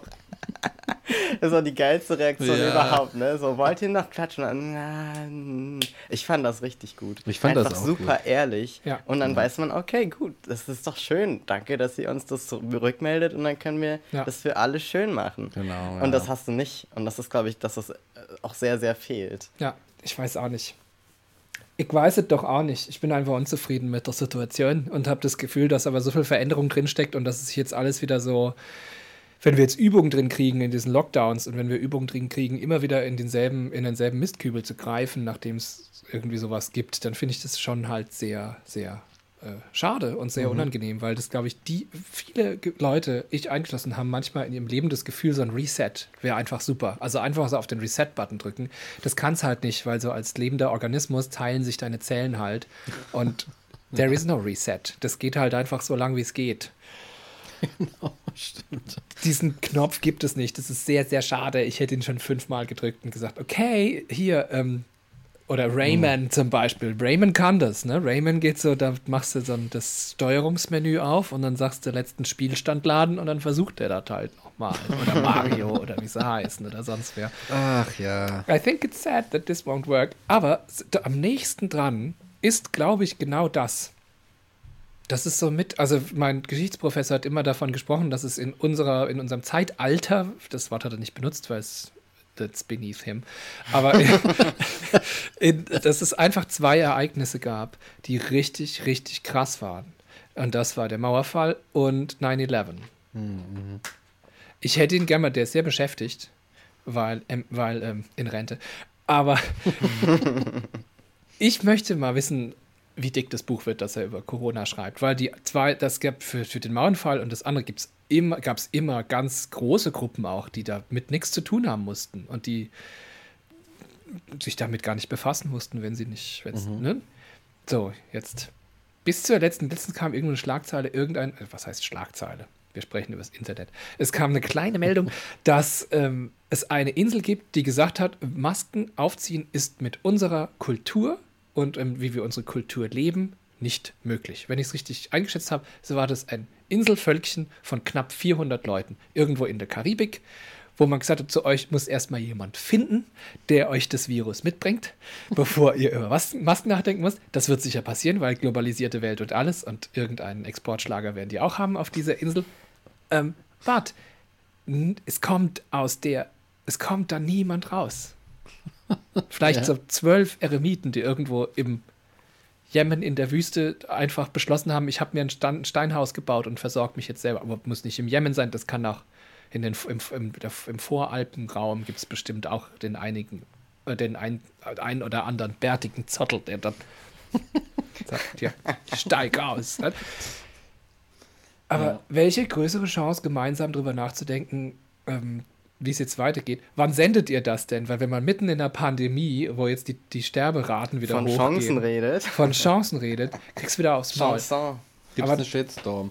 Aber den, nee, das ist. Ach, ich habe genau haben, wir ja. haben ja auch vor, vor der Pandemie, äh, also kurz bevor es so richtig losging und man so gemerkt hat, oh, ist doch sehr ernst, haben wir ja noch eine Folge gemacht, wo wir uns darüber lustig gemacht haben. Also ja, ja, wir genau. stehen dann auch dazu. Wir sagen ganz, ja, das war halt, das ist ja eigentlich ein Zeitdokument, wenn du so willst. Ne? Das war die Stimmung vor dem, der Situation, dass es ernst wurde. da haben wir noch die, die RKI-Einschätzung da vorgelesen, die da war, äh, was war das hier? Unbedenklich. Un genau, so. unbedingt. Oder gemäßigte Gefahr oder was auch immer. Ne? Ne? Das war noch so, da hat man das ja noch gar nicht begriffen, wie das sein könnte. Also man kann sich das vielleicht vorstellen, man hat ja oft schöne Horrorszenarien im Kopf, aber man fühlt die ja nicht.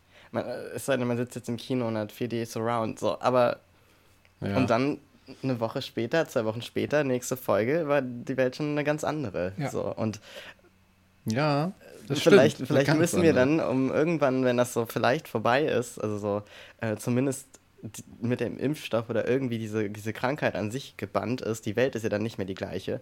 Man kann ja, kommt ja nicht trotzdem direkt wieder zurück in den Urzustand, den wir vorher hatten. Ja, das geht nicht mehr. Man müsste sich dann mal die alten Folgen anhören und sich einfach mal da versuchen, wieder rein zu versetzen, wie das damals so war. Ja. Weil ich weiß nicht, wie es euch geht, aber für mich ist das jetzt schon wieder die neue Normalität. Also ich kann mich no. nicht mehr erinnern.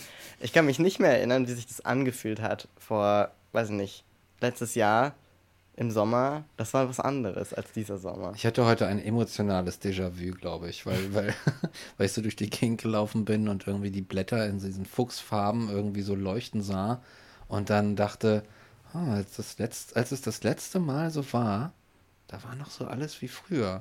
Also als ich das letzte Mal in diesem Jahreszeitenkontext und von diesen Reizen umgeben war, ah, ich liebe den Herbst eigentlich. Das ist das Beste, was es gibt am Jahr, wenn es einen schönen sonnigen äh, rot-gelben Herbst gibt. Das letzte Mal war das noch in einer, in einer anderen Welt so ein bisschen. Und jetzt ist, ist es nicht mehr so. Ja, aber war es das? Also so im Sinne von nicht das Konkrete, was konkret passiert ist und was sich dadurch geändert hat, sondern ähm, eine Situation, in der sich eine Gesellschaft oder eine Gruppe, in der man lebt, von irgendetwas bedroht sieht. Also das gab es ja auch vorher tatsächlich, weil es gab äh, zum Beispiel Bataclan und den, und den Breitscheidplatz. Also unabhängig so, davon, ob ja, das jetzt klar. richtig ist oder nicht, ja. dass man bedroht ist, weil da sehe ich schon einen größeren Unterschied jetzt tatsächlich. Ja. Ne, aber so dieses Gefühl, dass man von außen immer wieder Signale gesendet bekommt, ähm, dein Dasein ist bedroht.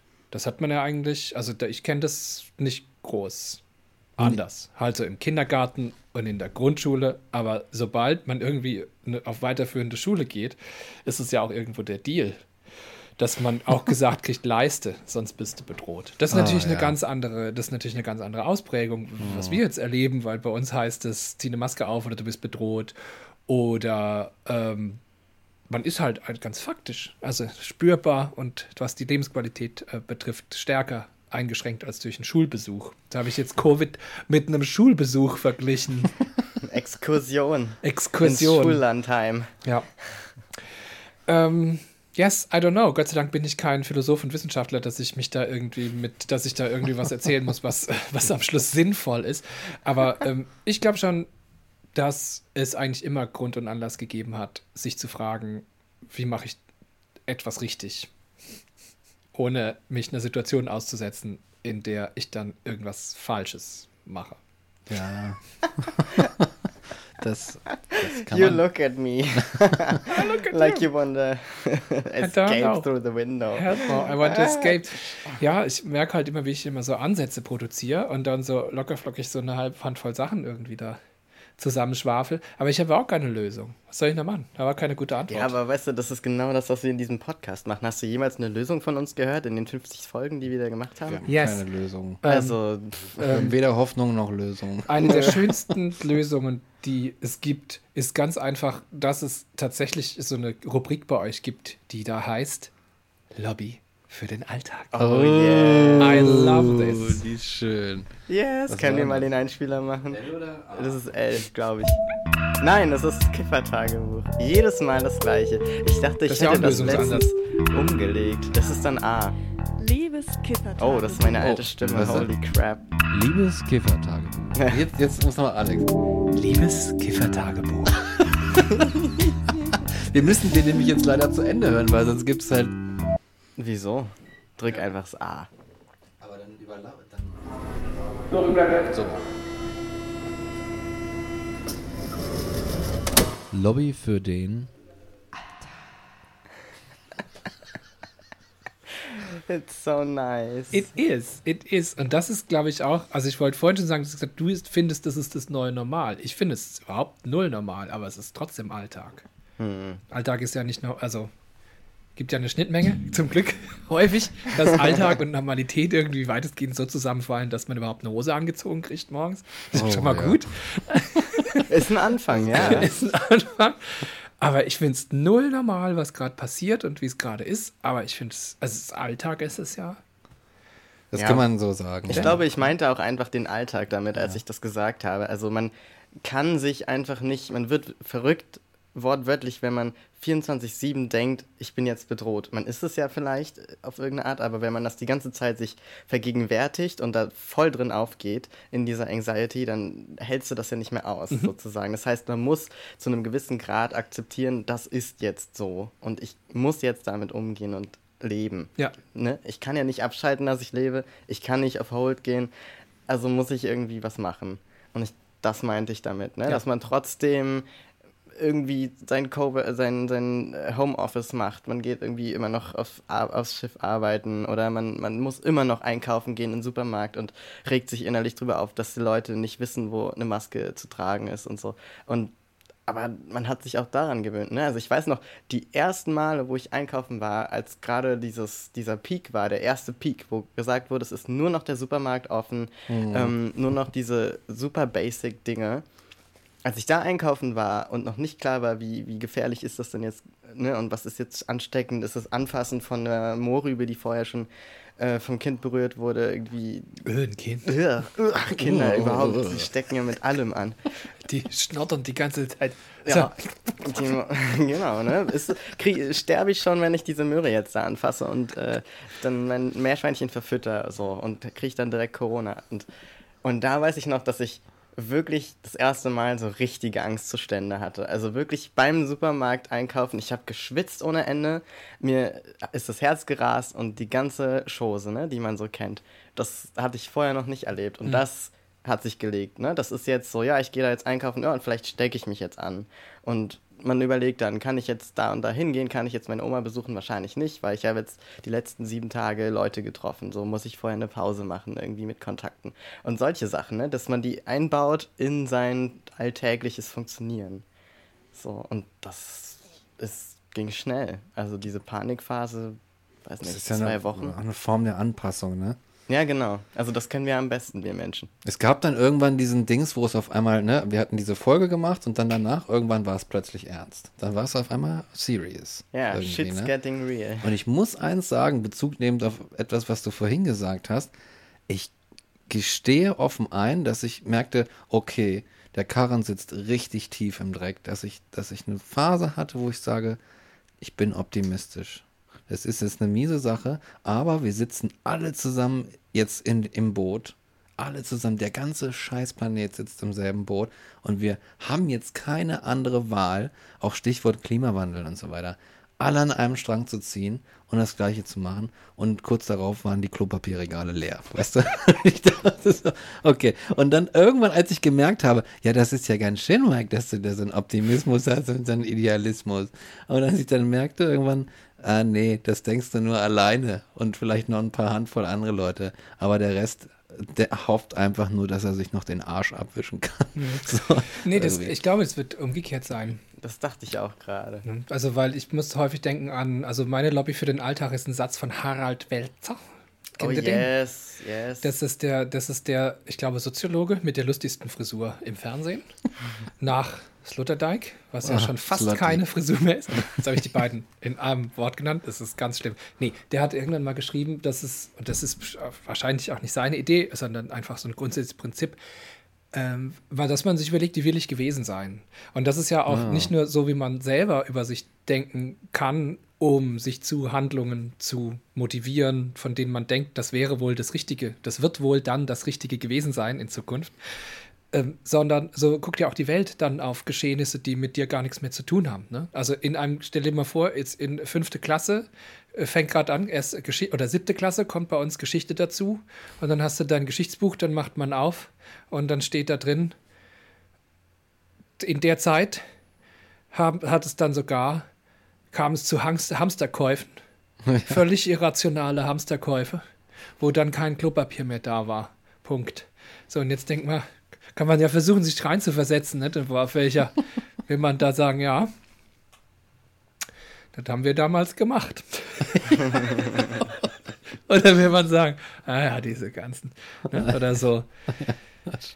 Also auch aus der Perspektive, ich meine, letztlich, wenn man das so ganz abstrakt und blöd sagt, wenn der Bugdi recht hat, wenn der Schiffmann recht hat, was ich nicht glaube. Also was ich wirklich für äußerst unwahrscheinlich halte. Ich glaube, das sind zwei alte Profilneurotiker, die in ihrem Leben einfach gern mehr Aufmerksamkeit gehabt hätten. Und jetzt, der, Schiffmann hat ja in irgendeinem Interview gesagt, er hat die Stimme Gottes gehört. Da weiß er ja schon Bescheid. Wenn, die, wenn dir Gott sagt, du musst jetzt hier irgendwie die Mission verbreiten, dann kann man sich ruhig nochmal fragen, ähm, wer ja. da eigentlich angerufen hat.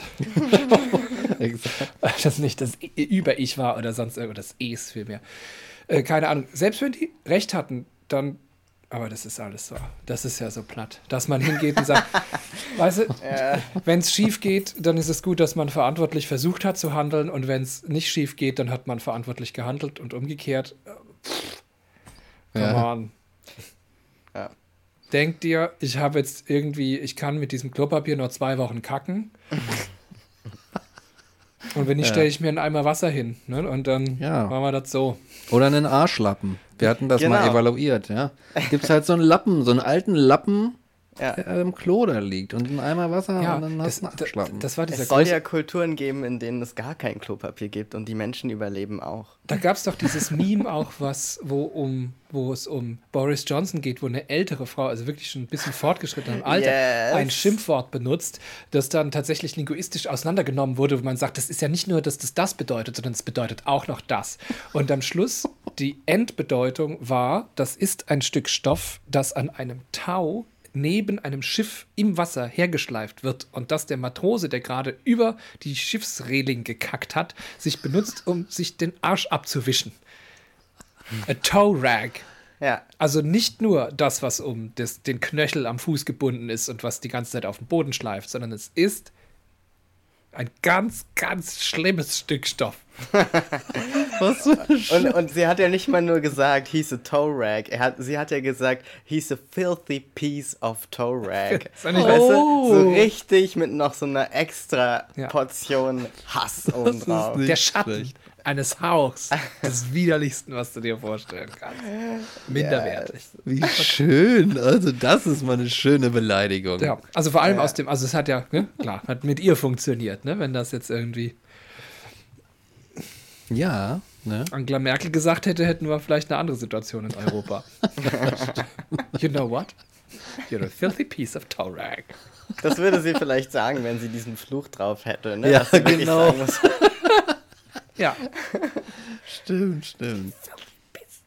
Yes. Yes. Wollen wir noch mal eine rauchen?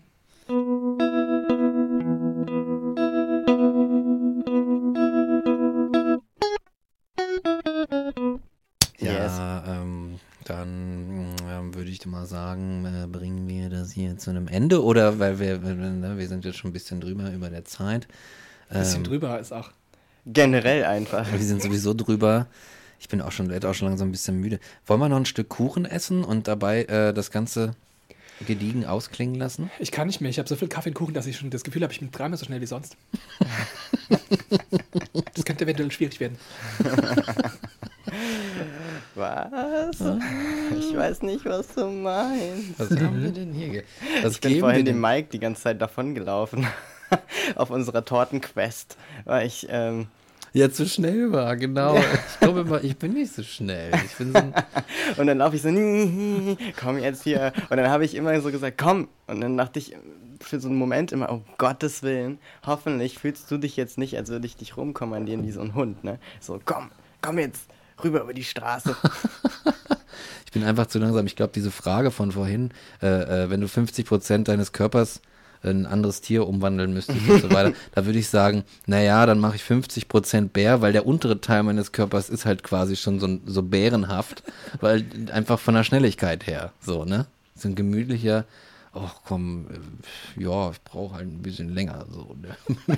beim Laufen. So. Du würdest dich also vervollständigen durch die 50% Genau. Ich finde Bären ziemlich, ziemlich leger irgendwie so in ihrer Art muss ich sagen. Und die können auch schnell, wenn es sein muss. Das also, stimmt. Sein muss. Sonst kann der ja keinen Lachs fangen, der ihm da entgegenspringt. Ja, ich könnte es nicht wahrscheinlich. du bist ja auch der Lachs, den er da fängt, ne? Also du bist der Fisch zur Hälfte. Muss du aufpassen. Das heißt, wir haben jetzt das Setup geliefert, dass wir uns später gegenseitig, nicht gegenseitig, du frisst mich. Ich esse einfach unseren Gast auf. Wie eine schwarze Witwe. Wer weiß, wie schlimm die Krise noch wird. Vielleicht. Wer weiß, ja. Werdet ihr Gäste haben, um sie dann zu essen. Oh, das wäre natürlich eine krasse, ne? Komm zu uns in den Podcast und beende ihn, indem du stirbst. Werde berühmt. Ein ja. Krimi, ein Krimi. So, oh, dann kommt, steht so Columbo vor der Tür und sagt so, ja, ihre letzten drei Gäste sind irgendwie verschwunden, spurlos. Äh, was haben Sie denn dazu zu sagen? So, mm. und ihr sagt dann, setzen Sie sich, wir machen mal so einen kleinen Gesprächskreis mit Kondensatormikrofonen auf. Hier genau. haben Sie Kopfhörer, hier. Wir kochen dir ein extra Chili, das magst du doch so. Genau, wir haben da so Kuchen. Genau, und dann ist er so gesättigt und denkt, ja, alles in Ordnung hier und möchte gerade gehen und dann hebt er so die Hand verzieht so die Augen und dreht sich nochmal um. Und dann ist ihm die wichtigste Frage eingefallen. so macht das doch immer. Das letzte, was er sah, war Mike, der sich eine Serviette äh, oben in den Hoodie stopft und, und so die Lippen schon mal leckt. Ja. Ist das das Ende eines Podcasts über Optimismus? Ja. Heute schon. das ist doch super.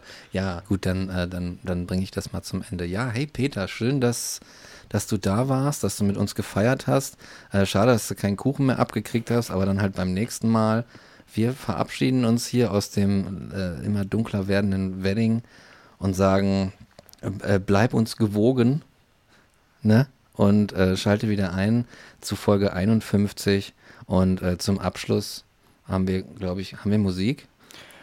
Das wird sich zeigen. Schauen wir mal, ne? Und dann, äh, ja, mach's gut. Genau. Wir sagen Tschüss.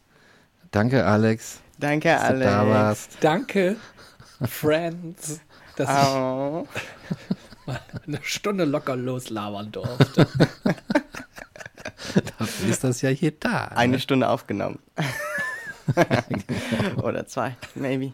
Schauen wir mal. Yes. Auch Tschüss von mir. Mhm. Danke nochmal. It was very nice. Ja, danke euch nochmal.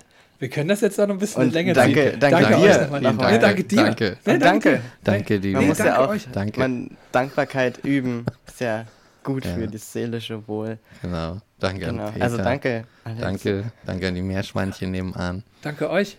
Einer von uns könnte jetzt mal anfangen, bitte zu sagen. Bitte. Ja, bitte tu das. Ja, bitte. Ja, also bitte gern Wir bitten darum. Oh. Hatte, hatte Spaß. you are welcome. Alright, okay, wir ja. cutten das. Wir beenden das an dieser Stelle. Genau. der Podcast ist für mich an dieser Stelle beendet.